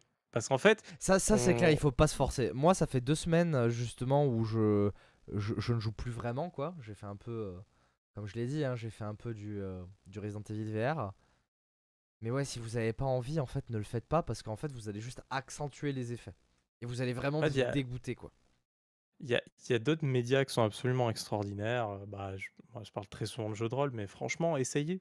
Euh, ou même juste, vous lisez juste un livre de jeu de rôle, vous allez voir, ça peut être passionnant de, lire bah, euh, les règles de l'univers dans lequel les joueurs peuvent se plonger, etc. C'est, c'est pas une lecture de roman, etc. C'est, c'est, euh, spécifique, c'est de la lecture de jeu de rôle, vraiment, et c'est, passionnant, comme la lecture de Bah, théâtre, euh, comme tout ça. tu me diras si je me trompe, mais il y a un peu ce côté quand à l'époque on achetait un jeu en boîte et qu'on lisait le manuel. Ouais, c'est vrai, il y a cet aspect-là. Ça veut dire que dans les manuels, on, on avait les règles du jeu, on avait les, les règles un peu de l'univers, et on avait des plein de petits points sur des régions dans le jeu, sur des monstres, sur le méchant, etc. Et il y a cet aspect-là, mais c'est 300 pages ou 200 pages, ou voilà. Euh, et c'est vrai que c'est vrai que ça, c'est hyper agréable, voilà, ça, ça nous sort de notre média du jeu vidéo, mais il y a, y a tous les codes du jeu vidéo. Il y a absolument tout. Tous les codes du jeu vidéo sont là. Et, euh, et ben voilà, après, bon, il y a la lecture classique, mais euh, ça peut être du livre dont vous êtes le héros, ça, voilà, c'est trop bien. Il y a, il y a plein de choses pour se plonger, Et, garder et notre puis, passion et, pour ces univers, et, euh, puis ça. même des fois juste, juste faire euh, d'autres choses complètement différentes, genre juste sortir, euh, des Sortir, euh, potes, euh, voilà, aller au ciné. voilà. Non mais ouais, faire, faire une activité quelconque autre que le jeu. Si vous êtes comme moi dans ce cas, le, le meilleur moyen c'est de... c'est l'alcool, hein, d'att- non, c'est- l'alcool, non, non, clairement non, pas. non, non, non, non, non, Non, non, mais, non, non, non. mais c'est surtout de, de de pas se forcer et d'attendre que l'envie revienne quoi. Parce que l'envie va revenir, vous allez forcément avoir un truc, il y a un pote qui va vous parler d'un jeu, d'un truc, d'un bidule, ou même vous allez voir une pub, ou même d'un seul coup vous allez vous dire euh, Ah ben, il y a ce jeu là, j'en ai entendu parler, voilà, je sais pas, à 5 ans. Ah bah peut-être que j'ai envie de le faire là, et puis vous allez vous lancer, et euh, voilà. Mais ouais, il faut pas se forcer quoi. Il faut pas se forcer, faut clairement pas c'est ça. Allez vers vos envies et, euh, et, et moi vraiment bah, c'est ce que j'ai fait par obligation donc dans, parce que bah, je pouvais pas accéder à tous ces jeux, à tous ces trucs et tout.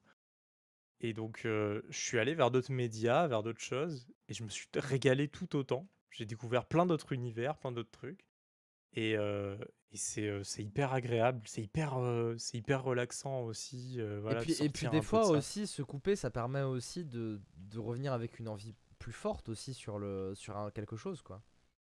Ah ouais, bah, juste après, j'ai eu une période, je t'ai bouffé euh, 10 jeux, hein, je crois. C'était terrible. Ouais, hein. mais... J'ai fait un carnage, hein, j'ai fait un carnage absolu. Mais, mais c'était trop bien. Et, et je me suis régalé d'ailleurs sur ces jeux. Et voilà. Donc voilà, n'hésitez pas, le jeu vidéo c'est bien.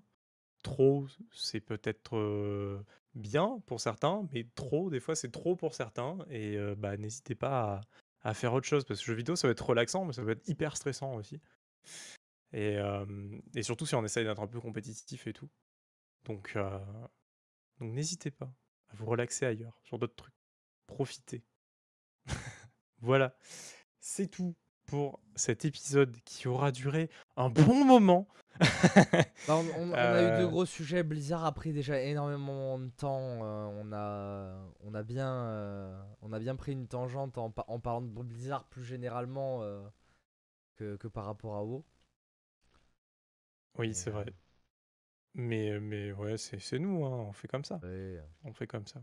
Vous inquiétez pas, on parlera Classique, d'Electronic Arts classique. bien en profondeur le, le jour où il y a la Arts. Par, par contre, euh, par contre, ce qui est bien, c'est qu'au niveau des timecodes, euh, cette fois, euh, ça va être incroyable. Euh, je vais pas avoir énormément de timecode. T'as trois. T'as trois sujets. Merci de nous avoir suivis. On se retrouve eh ben, dans deux semaines. J'espère que Aki Kazu sera de retour. Le trio sera Normalement. reformé, j'espère. Le trio sera reformé pour cet épisode. Ah, Voilà, on va, on va tout faire Épisode euh, qui devrait sortir le 6 mai, du coup. Ouais. Donc voilà, on, on essaiera toujours de suivre un peu l'actualité, de débattre autour de notre passion du jeu vidéo. Merci beaucoup et à la prochaine. Ciao, ciao. Salut